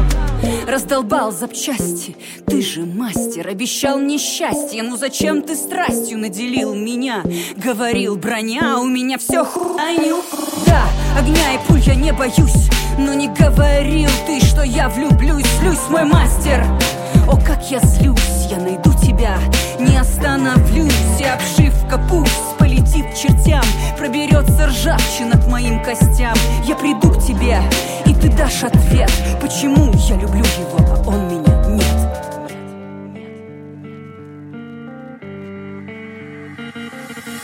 Ищут глаза и стяну за темнотой. Может быть, я говорю с пустотой.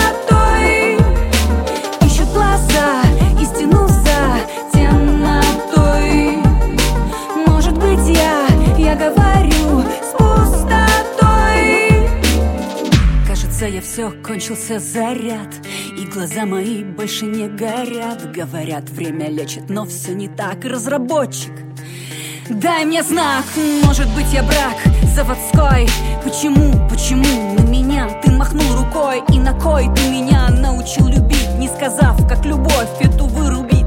О мой боже, за что же ты так со мной?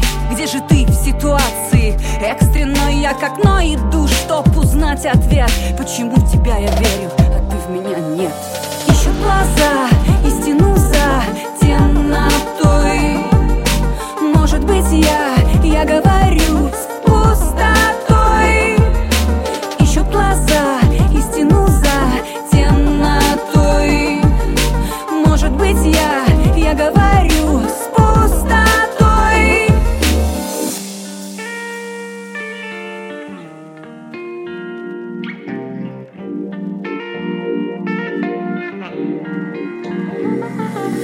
Ищу глаза и стяну за темнотой. Может быть, я говорю с пустотой. Ищу глаза и стяну за темнотой. Может быть, я говорю с пустотой. Мне очень сложно придумать какой-то эпитет, и я даже не буду пытаться это сделать, потому что ничего лучшего, чем слово «волшебное», я все равно к нашей следующей героине, которая появляется у нас в эфире, ничего не найду. Юлия Тузова, волшебница, волшебная. Здравствуйте, Юлия. Здравствуйте, дорогой Прайм Радио, Беларусь, Дмитрий и все слушатели. Но если судить по тому, что творилось у вас по активности вашим соцсетям и прочим, год для вас как минимум был интересным, как максимум был творчески интересным, потому что несколько релизов с группой сольно, и, надо сказать, для исторической достоверности, пару дней назад мы подводили итоги на Прайме Радио с участием нашего мэтра, музыкальной журналистки Геннадия Шостака, и он отметил ваш сольный альбом буквально на первой позиции своего личного топ-5, и он сказал, что вот этот альбом, это тот альбом, который вот и должна выпускать Юлия Тузова. Я вам доношу информацию, как она есть, а хорошо это или плохо судить вам. Спасибо. Как ваш 2021? Да, действительно, очень активный, бурный, яркий год. 2 альбома и совершенно разных. И воплотилась мечта вот в последнем альбоме сделать все самой, то есть вплоть до нажимания кнопочек. Вот, сводил, правда, это другой человек, прекрасный звукорежиссер Денис Неволя. Вот.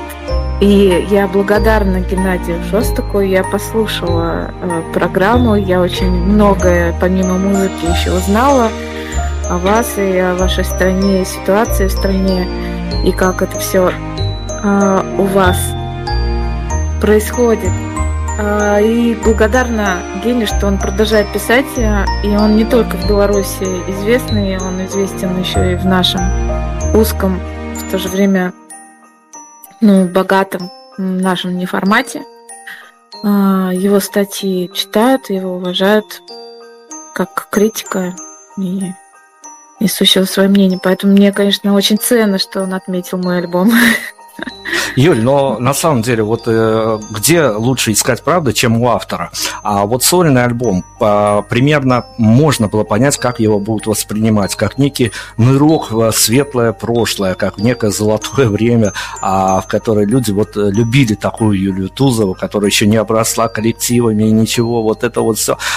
Было понятие, что вот примерно так этот альбом и примут, и воспримут? Ну да, и достаточно такое название в лоб, которая говорит о том, что я возвращаюсь обратно, и чтобы взять что-то свое оттуда, откуда уже не возвращается. Ну вот это вот манера рефлексировать на то, что когда-то было хорошо, и воспроизводить якобы, не то что время, но атмосферу того, где ты уже бывал в творческом понимании.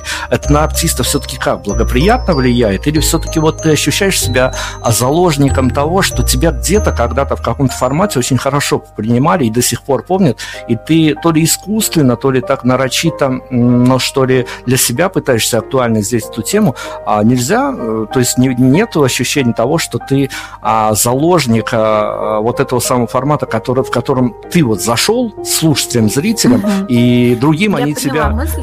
Дело в том, что первое впечатление, оно всегда самое яркое, и, конечно, зрителю, слушателю, если он что-то полюбил, кого-то полюбил, ему важно такое постоянство, да, чтобы человек не менялся, чтобы вот было все так. Но так не бывает. Конечно же, мы меняемся и обрастаем каким-то проектом, нам что-то другое начинает быть интересно.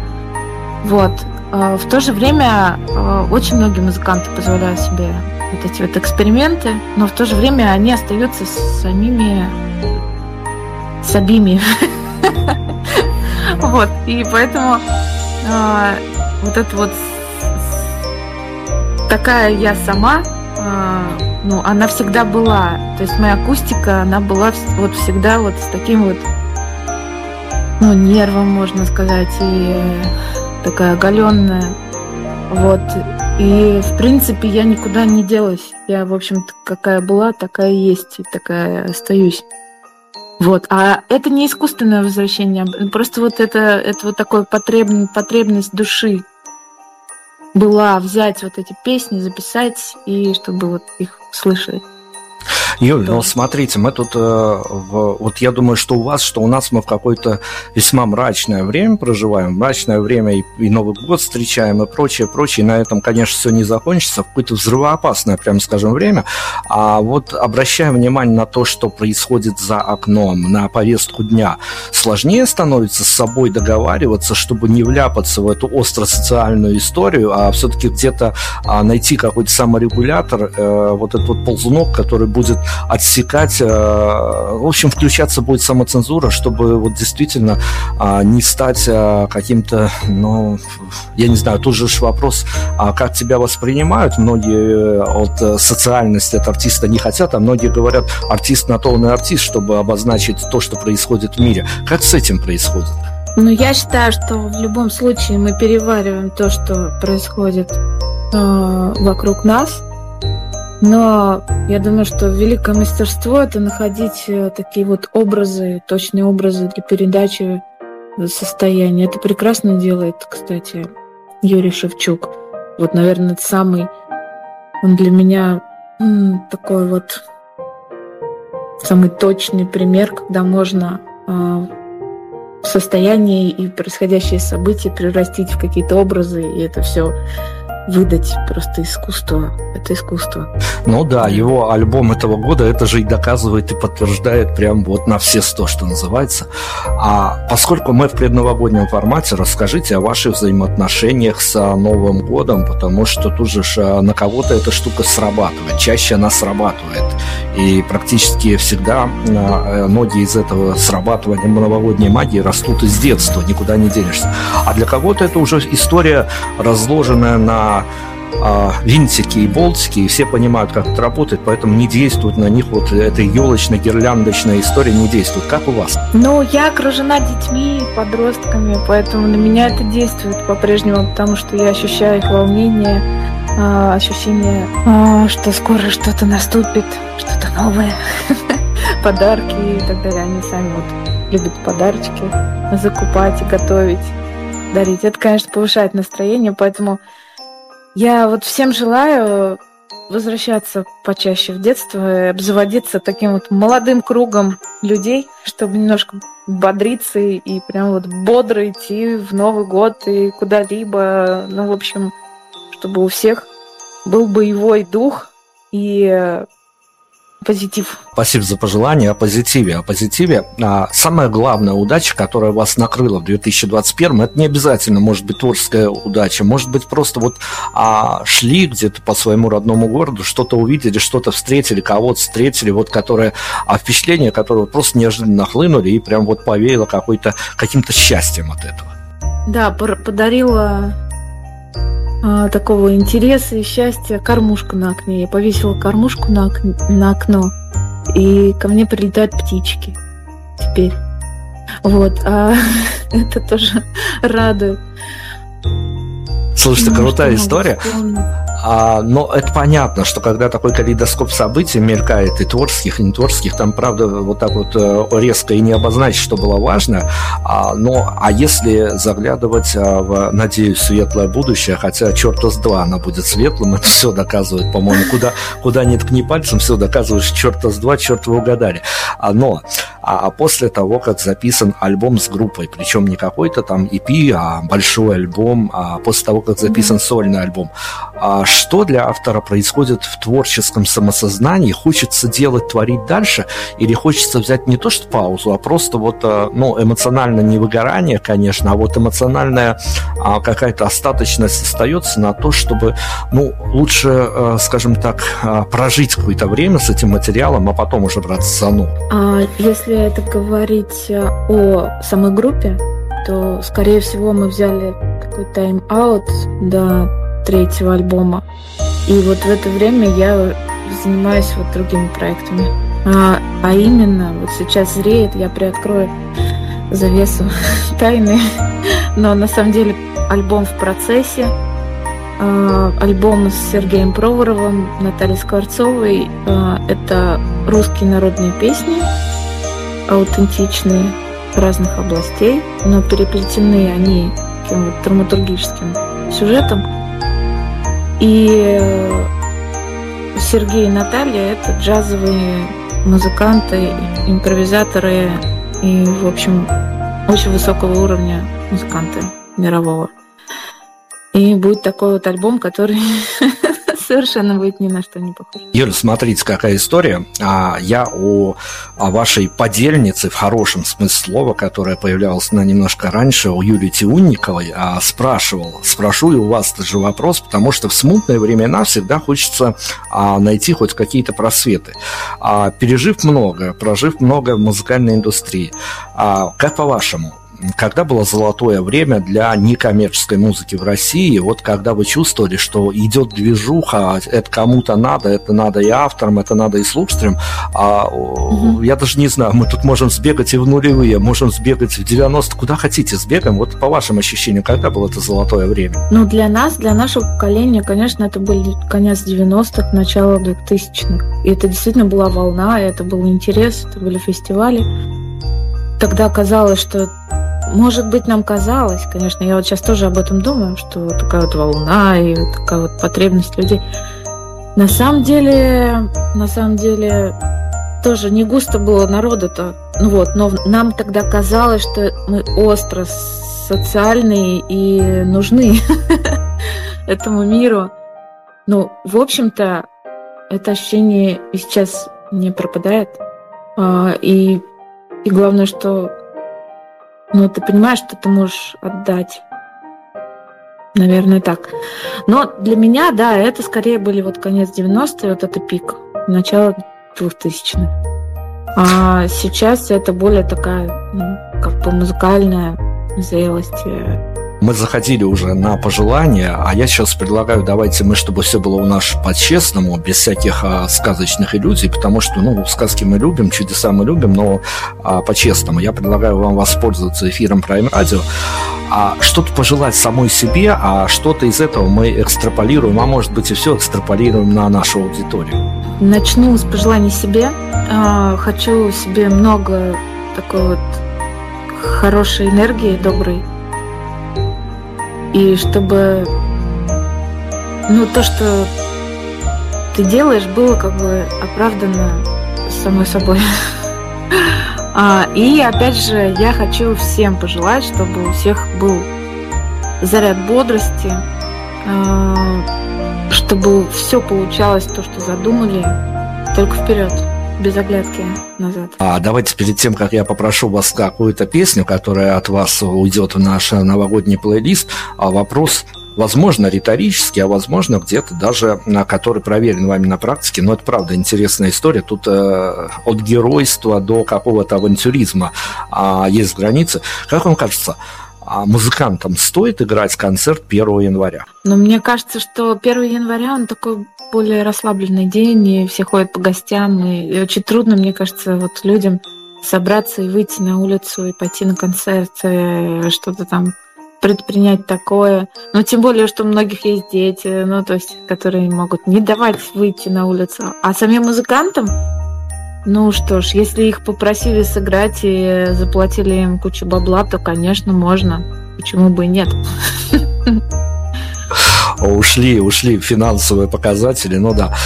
Юль, дайте нам трек от вас, он не обязательно профильно должен быть привязан к празднику, мы тут уже словесно нагнали праздничного настроения, поэтому трек может как противовес быть, тут все зависит от вас, с чем будем от вас продолжать. Если это один трек, который я могу поставить, то это скорее из последнего альбома. Называется он «Любви глоток». Отлично. Но о любви такой вот человеческой, вселенской любви. Спасибо, Юля, вам огромное. Мы вам желаем тоже и вот каких-то абсолютно творческих удач и успехов, но и абсолютно вот бытовых, чтобы вас каждодневное что-то радовало, что-то такое неожиданное, но обязательно приятное. Мира вам где-то и вокруг, и во вселенной, и во своем внутреннем мире, спокойствия какого-то, чтобы было время на все, включая еще, чтобы посидеть и обдумать какие-то новые творческие проекты, чтобы на все хватало времени, чтобы все успевало. Спасибо вам огромное. Спасибо вам большое, Дмитрий. И Prime Radio.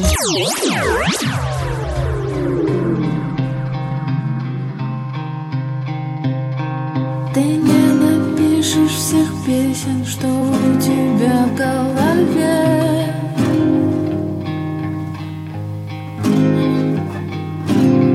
Твой мир как есть интересен, так подари мне.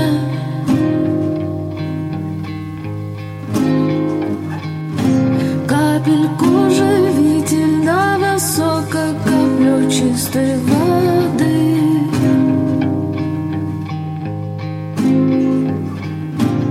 Все, что лучше в тебе есть, отдай ты.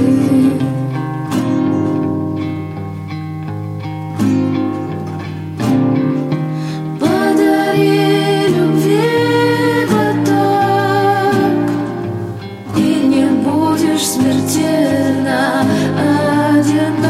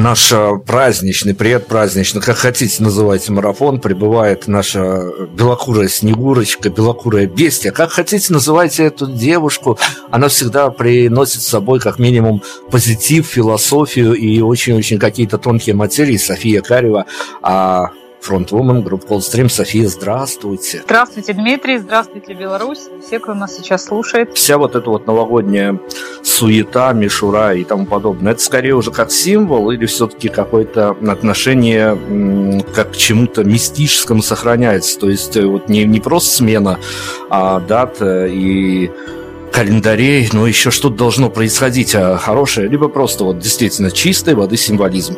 Нет, символизм, конечно, не только. Само собой символизм, естественно, его очень много в этом празднике. Но скорее это такой рубеж ежегодный, который мы как бы измеряем, наши какие-то планы, желания на будущий год формируем как-то. И у меня это точно так же. То есть не только символизм, но еще и символизм. София, ну слушайте, ну мы же вот и с вами не раз встречали в радиоэфире приход Нового года. Вроде как всегда надеемся. Даже нам сегодня вот тут ребята приходили, которые участвовали в прошлых эфирах, что-то желали и говорят, что у них частично, но сбывались их пожелания. Ну вот из года в год, когда мы вот так вот настроены позитивно, и прям такие белые пушистые котятки, все добрые и ласковые, а потом опять ничего не сбывается. Почему мы себя каждый год, каждый финал года не чувствуем глупыми людьми, которым, ну, хочется во что-то верить, но уже ж понимаешь, что это не работает? Последних каких-то событий я поменяла в этом плане свои отношения. И живу по принципу «делай, что должен, и будь, что будет». Поэтому думаю, что это самое правильное отношение к происходящему. То есть то, что ты не можешь изменить, ты все равно не можешь. А то, что от тебя зависит, ты должен выложиться на 200%. И тогда, может быть, приблизишься к своим задачам и целям, и мечтам. Давайте о задачах, о целях. Буквально пробежимся галопом по вашему 2021 году. Я имею в виду в творческом плане, он для вас... все-таки, по большому счету, был каким? Созидающим, таким ожидающим, год, как у многих, на паузе? Или, в общем-то, можете остаться достаточно довольны результатами того, что в творческом процессе с вами происходило в вашем 21-м? Ну, мы подписали контракт с лейблом небольшим, и я думаю, что это хорошее достижение для нас в этом году, потому что я ничего хорошего уже не ждала. И мы закончили наш альбом, который должен выйти в грядущем году.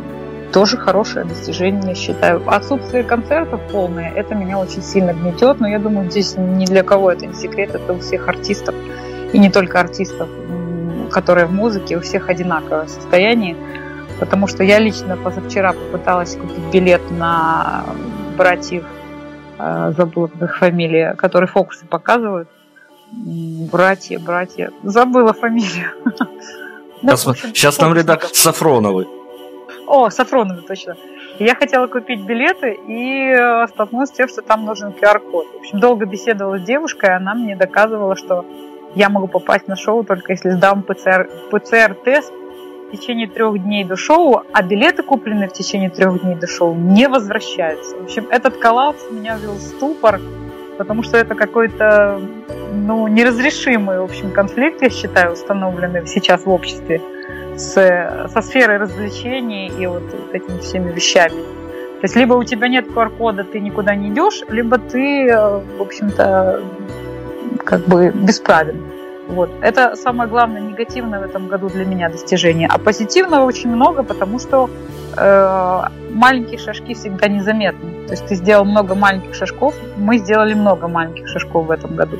Просто они незаметны, пока ты не делаешь прыжка, людям кажется, что ты стоишь на месте. У вас есть дата, в которую вы, стараетесь, если там мировой войны или мировой пандемии не случится, всегда примерно в одну и ту же дату стараетесь проводить свой зимний концерт, отчетно-выборный.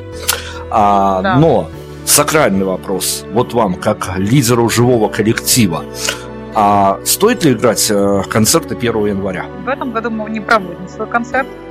Вообще мы отказались от него, потому что мы проводим краудфандинг, и мы поняли, что нам сил не хватит на то и другое. Вот. А я думаю, что 1 января стоит проводить концерт тем группам, у которых очень сильная группа поддержки. Тут каждый коллектив решает для себя. Если группа поддержки сильная, то можно вообще 31-го провести, переходя плавно в 1-й. Я думаю, это было бы прекрасно для какого-нибудь коллектива. Но наша аудитория, как оказалось, сейчас не готова к концертам, потому что очень много людей, которые, в общем-то, поверили в повестку вот эту происходящую. То есть ты понимаешь, плавно наблюдая происходящее, что многие люди поддаются на вот эту всю пропаганду, и ты ничего не можешь с этим сделать. Просто наблюдаешь со стороны, что вот это все происходит, и эти люди, конечно, не придут на твой концерт, потому что они боятся вообще куда-либо ходить. Мы тут еще бегаем по вот таким виртуальным гостям, нарываемся к артистам, пытаемся найти некую идеальную формулу встречи Нового года. Вот если брать вас как... различные социальные слои населения есть. Музыкант – это и профессия, и тоже социальный некий значимый слой населения. Вот если брать для вас, как для музыканта, как для артиста, есть какая-то идеальная формула встречи Нового года, и сильно ли она отличается от, обычной средней обывательской формулы тоже встречи идеального Нового года? Есть ли отличия? Да, отличия есть, потому что я очень люблю не высыпаться в новогоднюю ночь, но всегда не высыпаюсь. Я бы хотела встретить Новый год, допустим, концертом, да, ну, в идеальном мире. Сейчас сказала, очень актуально. В общем, после концерта я бы хотела приехать домой, отметить все это и в 12 часов лечь спать, ну или в полпервого. Но так получается, что каждый год встреча Нового года происходит до самого утра, и потом это все затягивается еще на несколько дней. Вот меня это выбивает просто всегда из графика, а я и так не люблю вот эти вещи. Но большинство людей, наоборот, именно за это и любят этот праздник. Поэтому это, наверное, у меня лично отличается. Не знаю, как у других людей. У меня лично отличается. Это то, что негативно, что есть для меня в этом празднике. В нем все позитивно, все прекрасно, символизм, очищение, вот, новые надежды, новые планы. Но вот этот момент сбитого графика, я чувствую сбитым летчиком в эту ночь всегда, который потом по кускам себя собирает в течение месяца. Вот, ну, вот так. Еще один ответ на вопрос ищем с помощью наших гостей, дорогих нам артистов, музыкантов и прочее. Я надеюсь, у вашей аудитории таких вопросов не возникнет, но точно где-нибудь да случится такая нехорошая ситуация. Кроме как... Ну, достаточно дипломатичный ответ, что можно бы самого себя любимого порадовать. Что можно еще пожелать тем людям, которые в силу обстоятельств останутся в этом году без подарка? По финансовым причинам или по каким, надо уточнять? По морально-этическим. Ну, как известно, Дед Мороз приходит только к хорошим детям, поэтому если тем, кто не очень хорошо себя вел в этом году. Сейчас скажу банальную вещь, да, смотрите на жизнь позитивно, это самое ужасное, что можно сказать, но... Включите хорошее кино или хорошую музыку. Это компенсирует. Слушайте, хорошая идея, правда, замечательная идея. Вот включить какую-то киношку, может даже рождественскую, это вполне себе заходящая история. Но о плохих детях поговорили, давайте теперь будем желать хорошим и детям, и взрослым чего-то. И, конечно, давайте и про себя, а вы тоже не забудьте у нас в эфире. Если говорят, что сбывается, почему бы нет? Я просто хочу всем пожелать в будущем году немножко игнорировать то, что вы слышите со всех сторон, немножко задавать себе вопросы, потому что я столкнулась в этом году с тем, что люди не задают вопросов и не хотят, когда задаешь вопросы, думать. Немножко задавайте себе вопросы, а все ли то, что вы слышите, является истиной. Мне кажется, это немножко правильнее тебя настроит, и ты не будешь вот прям так в стадии идти в ту сторону, в которую тебя ведут бездумно. Даже если будешь идти, ну хоть будешь понимать, почему ты туда идешь. Ну вот, я, в принципе, ничего не имею против людей, которые принимают правила игры, идут и действуют по ним. Меня только не устраивает, когда люди не хотят понимать и отдавать себе отчет. Вот поэтому хочу всем пожелать такого прозрения локального на уровне конкретной личности, чтобы было больше понимания, что ты делаешь, зачем ты делаешь, и надо ли тебе это делать, тебе лично, или это кому-то другому нужно. Вот. Но себе я пожелаю, в общем-то, наверное, поскольку первое у меня есть, может быть, наоборот, даже закрывать глаза на какие-то вещи. Слишком много понимаешь, тоже не очень хорошо. Какая-то золотая середина, мне ее всегда не хватает, потому что я максимализм такой в экстремальной стадии. Ну, мне нужна золотая середина, лично мне. А другим, может быть, побольше максимализма. По ситуации, короче, смотрите. Нам бы еще наколдовать какой-то трек, не обязательно профильный, но вот какой-то, который, по вашему ощущению, должен обязательно залететь от вас в наш новогодний плейлист. А давайте поставим второй проект мой, вот, который кавер. Ну, почему бы не послушать, например, Love of My Life, да? Это же очень... Или Shape of My Heart. Вот на выбор, короче, две песни. Или Love of My Life, или Shape of My Heart. Вот две песни, которые создают, мне кажется, настроение новогодним, относятся. Есть связка.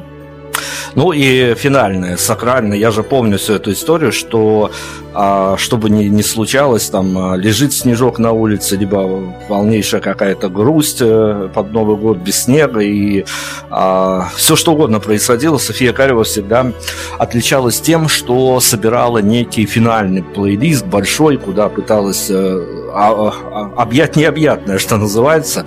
А в этом году вот по этому плейлисту, скажем так, личному плейлисту, потому что теперь в моде вот все эти редакторские плейлисты, это какое-то, это, конечно, какое-то убийство, но для артистов как минимум, потому что все стали очень сильно хотеть попасть не на радио, не на телек, а в редакторские плейлисты и не очень понимают, как они составляются. Я когда-нибудь сделаю целую программу, куда приглашу вот этих полупьяных редакторов, которые составляют эти плейлисты, и мы обязательно расскажем, как это делается. Но в вашем личном плейлисте много изменений в этом году? Да, у меня стало более жестким. Мой личный плейлист стал более жестким. Я вообще становлюсь все более... Вот эта вся ситуация, происходящая вокруг, она у меня вырабатывает обратную реакцию. У меня много лет происходило смягчение характера, каких-то черт женственных у меня появлялось много. А теперь у меня пошла обратная реакция, я теперь становлюсь жестким, непримиримым бойцом за правду и за истину. Но не в политическом плане, а в экзистенциальном. Это принципиально. Ну, в общем-то, вот все моменты, все маркеры по 2021 мы с Софией, с ее инсайдерских позиций вам рассказали. Будем желать только, чтобы встретились в 22-м, поговорили про альбом, поговорили и про наступающий Новый год, и сказали, какими мы ослами были в прошлом году, что вот опять верили в то, что все сбудется. София, огромное спасибо вам за участие. Правда, счастья вам и бытового, и творческого, чтобы все у вас получалось. Спасибо.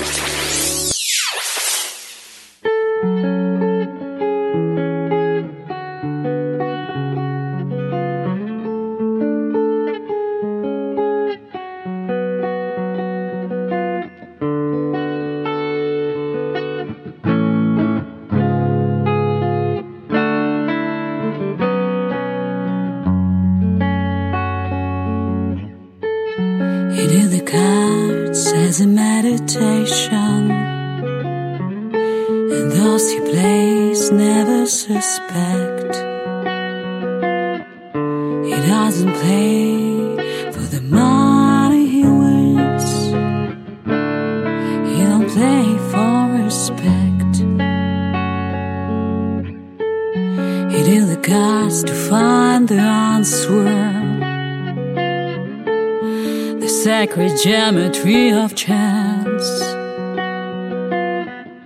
the inner law of a probable outcome, the numbers lead a dance.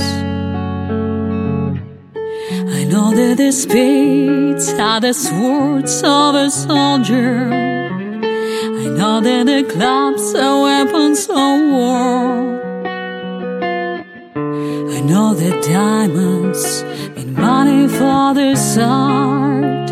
That's not the shape of my heart. He may play the jack of diamonds. He may lay the queen of spades. He may conceal a king in his hand. The memory of it fades. I know that the spades are the swords of a soldier. I know that the clubs are weapons of war. I know that diamonds mean money for their art. That's not the shape of my heart. That's not the shape of my heart.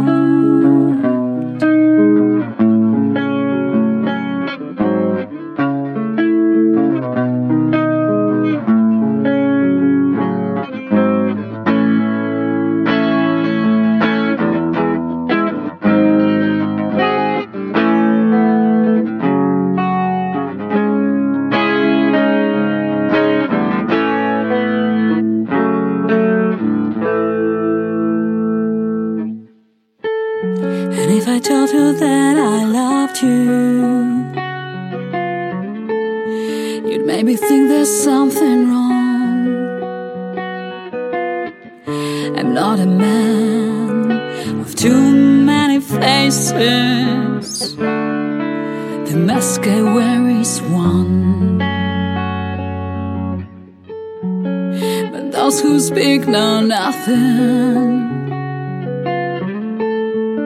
and find out to the cost, like those who curse their luck stuck in too many places, and those who fear are lost. I know that his spades are the swords of a soldier. I know that the clubs are weapons of war. I know that diamonds mean money for this art. That's not the shape of my heart. That's not the shape of my heart. That's not the shape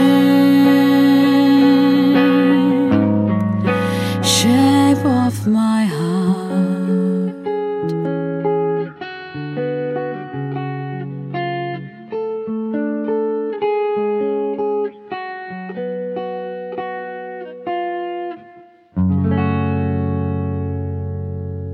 Иногда, конечно, у радиоведущего главная проблема – это как вот держать себя в руках в плане объективности, не в плане даже представления участника, а в плане ведения беседы, ее контекста и тому подобное, ну, потому что радиоведущие, в том числе и живые люди, и у них есть свои музыкальные пристрастия, есть какие-то саундтреки, с которыми они проходили все свои жизненные этапы, поэтому я буду стараться сегодня быть как можно более объективным, хотя, конечно, я не скрываю симпатии к тому, что… И к тому, что эта история продолжилось, начиная с прошлого года, продолжилось и в этом году. Это все-таки было здорово. Антон Вартанов, фронтмен «Магнитная аномалия». Антон, привет огромный. Приветствую всех.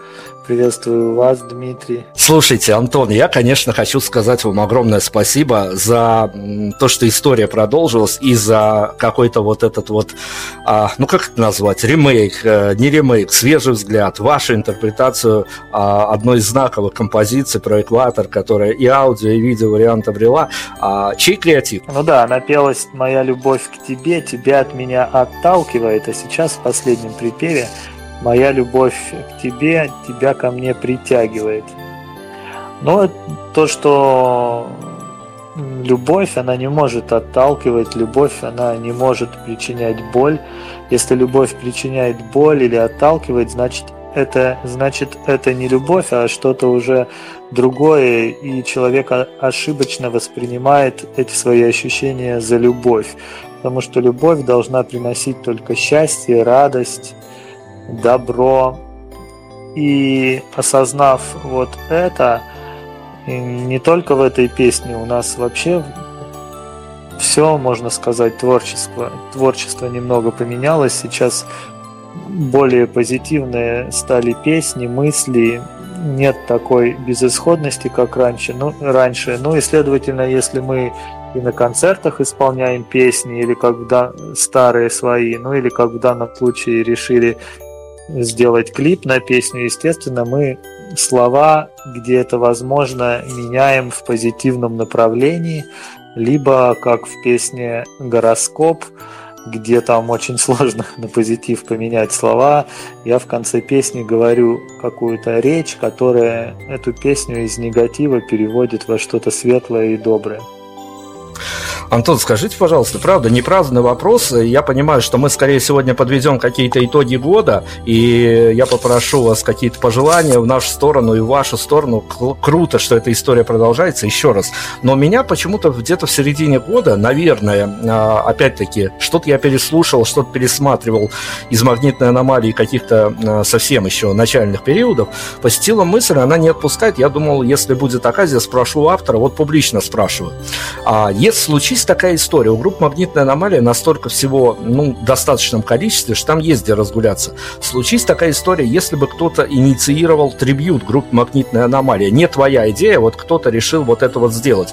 Ты себе как-то метафизически представляешь, каким бы мог быть трибьют группы «Магнитная аномалия»? Я думал о трибьюте, но все-таки, мне кажется, нам трибьют делать рано. Мне кажется, трибьют нужно достичь какого-то более другого уровня популярности, или даже не популярности, а какой-то значимости в этой сфере, чтобы идти на трибьют. Хотя я знаю, что очень многие музыканты, которые даже сейчас, ну не многие, не знаю насколько, их много, но знаю, что есть такие,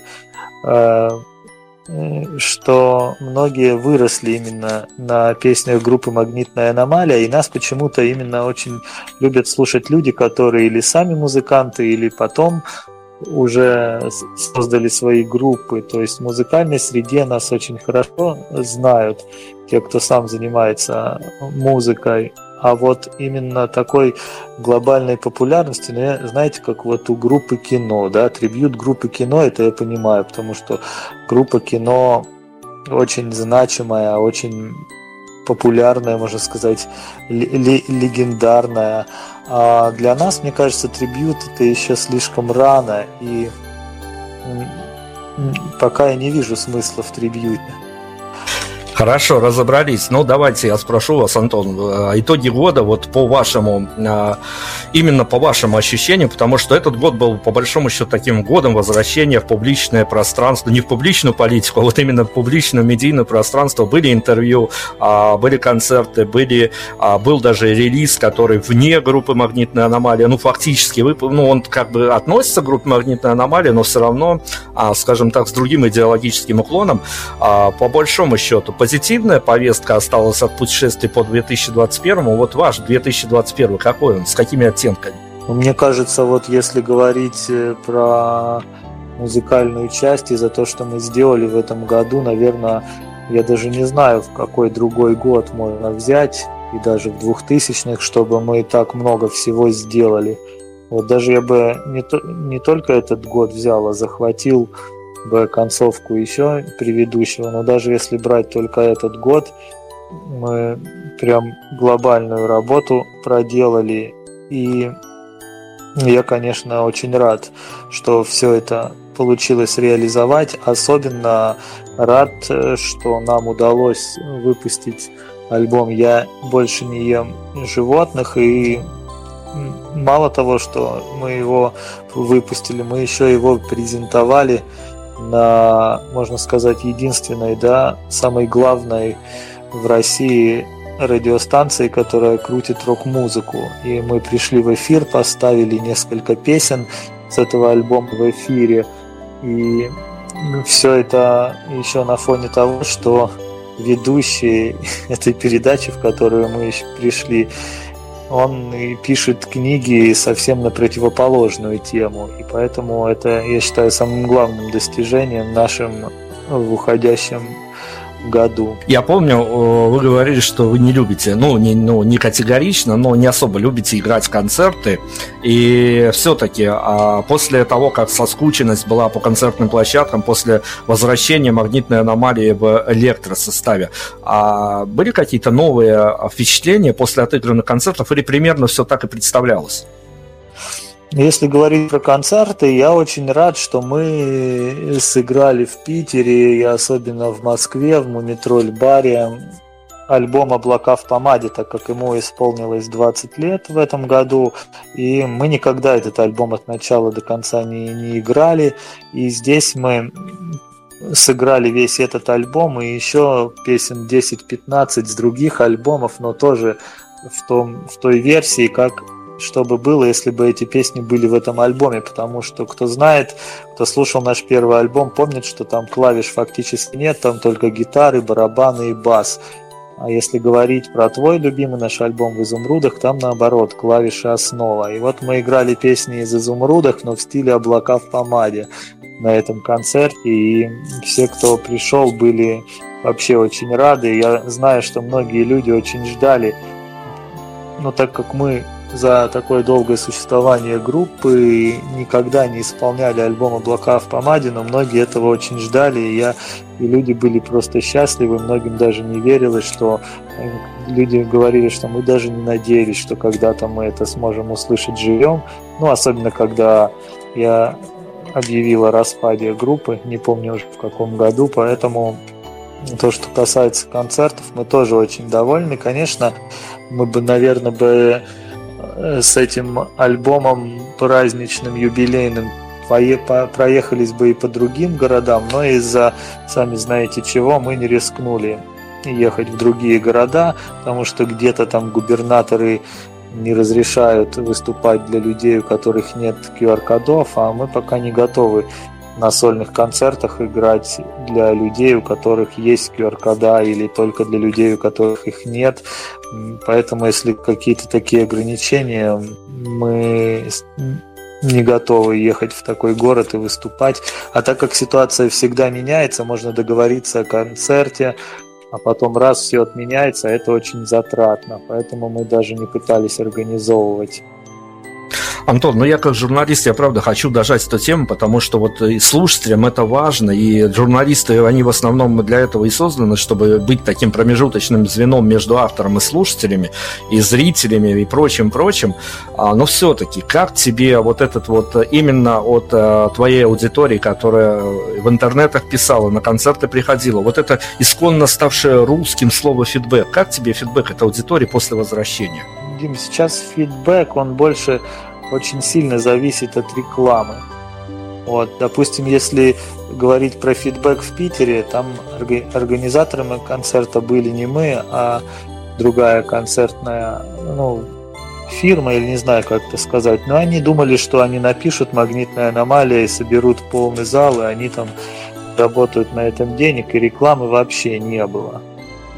И... то есть люди даже не знали, даже те, кто нас слушают, не знали, что у нас там концерт. Вот. И поэтому мы запустили свою рекламу за 3 дня, и хоть какой-то народ пришел на наш концерт. А в Москве мы уже сами занимались рекламой, и все довольны. То есть, к сожалению, такой мир, что хочешь большой фидбэк, вкладывай больше в рекламу. Это правда, чисто ваша правда, Антон. Ну хорошо, мы предновогодние тематики. Да нет, это не лично моя информация.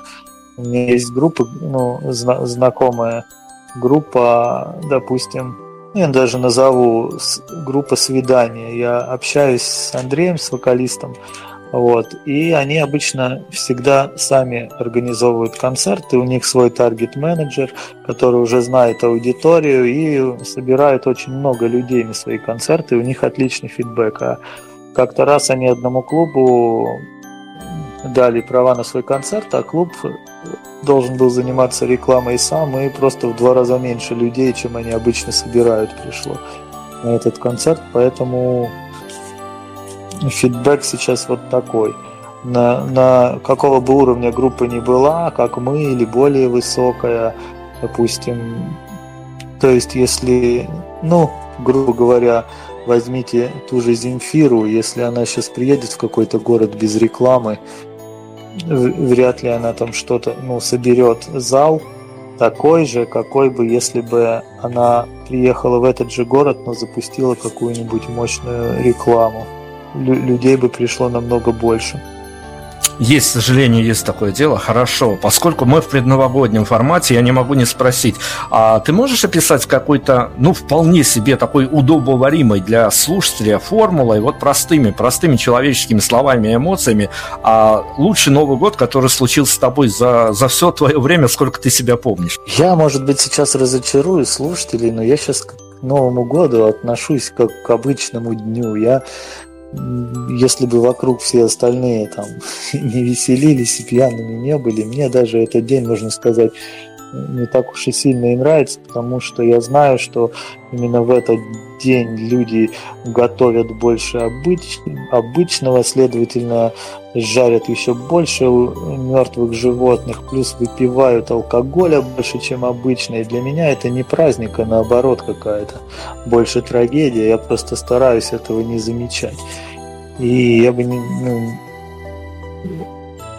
знаю даже, считать Новый год праздником или не считать, потому что для меня в детстве самым большим разочарованием было, когда я узнал, что Дед Мороза на самом деле нет. Поэтому это праздник, который изначально строится на обмане. Но мне было очень обидно из-за этого. А все, что строится на обмане, мне не близко. Поэтому не знаю, что сказать сейчас, какой самый лучший Новый год. Каждый день должен быть лучшим, чем предыдущий. Но давай не будем зацикливаться на празднике Новый год, а просто... Не, ну пожелать хорошего всегда можно, да. Да, действительно, давай во вселенную опрокинем, тем более у нас есть документальное подтверждение, что то, что говорили в прошлом году, в позапрошлом году наши гости, у некоторых что частично, а что полностью сбывалось, поэтому и о группе «Магнитная аномалия», когда будешь желать, тоже не забудьте, пожелай вам тоже каких-нибудь, ну, успехов как минимум. Спасибо большое. Ну, я хочу пожелать, чтобы в жизни каждого, кто сейчас слышит меня и кто не слышит, всегда были чудеса, добрые, светлые и радостные, и чтобы все мысли, которые позитивные, положительные, все сбывались, а все негативные мысли в голове и желания рассеивались и исчезали. И, ну, раз уж все договорились, и что именно в эти дни, в ночь 30 с декабря, да, по январь договорились, что наступает Новый год, условно, то всех вот с этим условным Новым годом. Слушай, а вот этот вот условный Новый год, ведь, ну, понятно, можно воспринимать, не воспринимать смену календаря, скажем так, лист перевернулся, год наступил, все, в общем-то, это факт.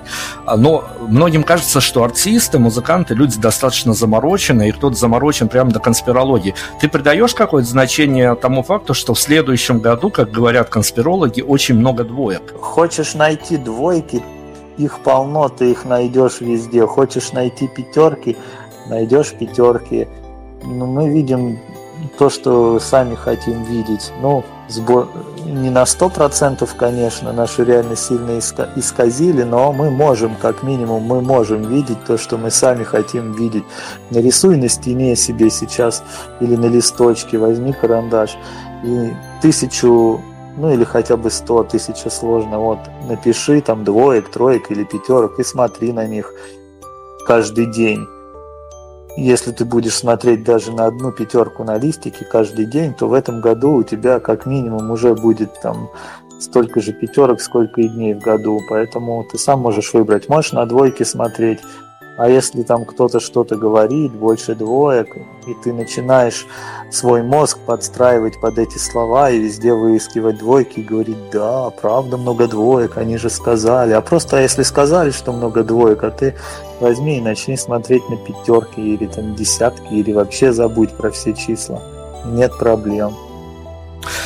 Очень дельный монолог, правда. Давайте мы решим, Антон, с чем мы закончим, с какой песней в нашем виртуальном, ну, таком тоже условном, но тем не менее праздничном марафоне, с какой композицией группы «Магнитная аномалия». Она, понятно, не должна быть профильной, то есть привязана к какому-то празднику. Я, наверное, хотел бы показать, чем дышит автор, что наиболее сейчас актуально для группы «Магнитная аномалия», для вас лично, что поставим в эфир? Я думаю, самое еще хорошее пожелание, вдобавок к моим пожеланиям, наверное, это песня «Послание миру о мире».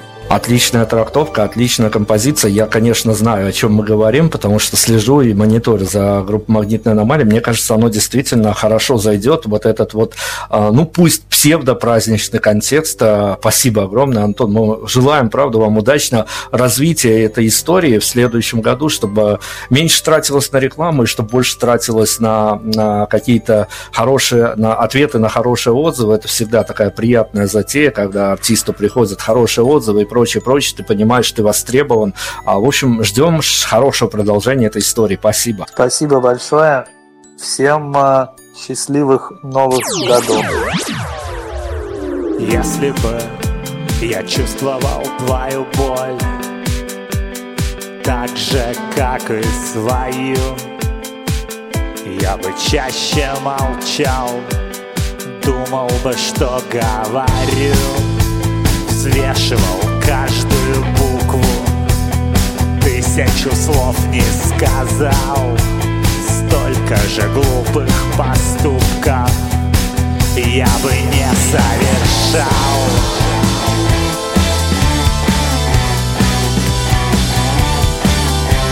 Если бы он чувствовал боль чужих так же, как и свою, он не стрелял бы в других, Он бы не шел на войну, никто бы не шел на войну. Если почувствовать боль земли так же, как и свою, мы бы ее берегли, жили бы в мире в раю, жили бы словно в раю. Если бы ты чувствовал боль других существ на планете живых так же, как и свою, то ты бы оставил в живых, ты бы оставил в живых, ты бы себя не простил за то, что в них видел еду, за то, что ты их не щадил. Почувствуй их боль как свою, чувствуй их боль как свою.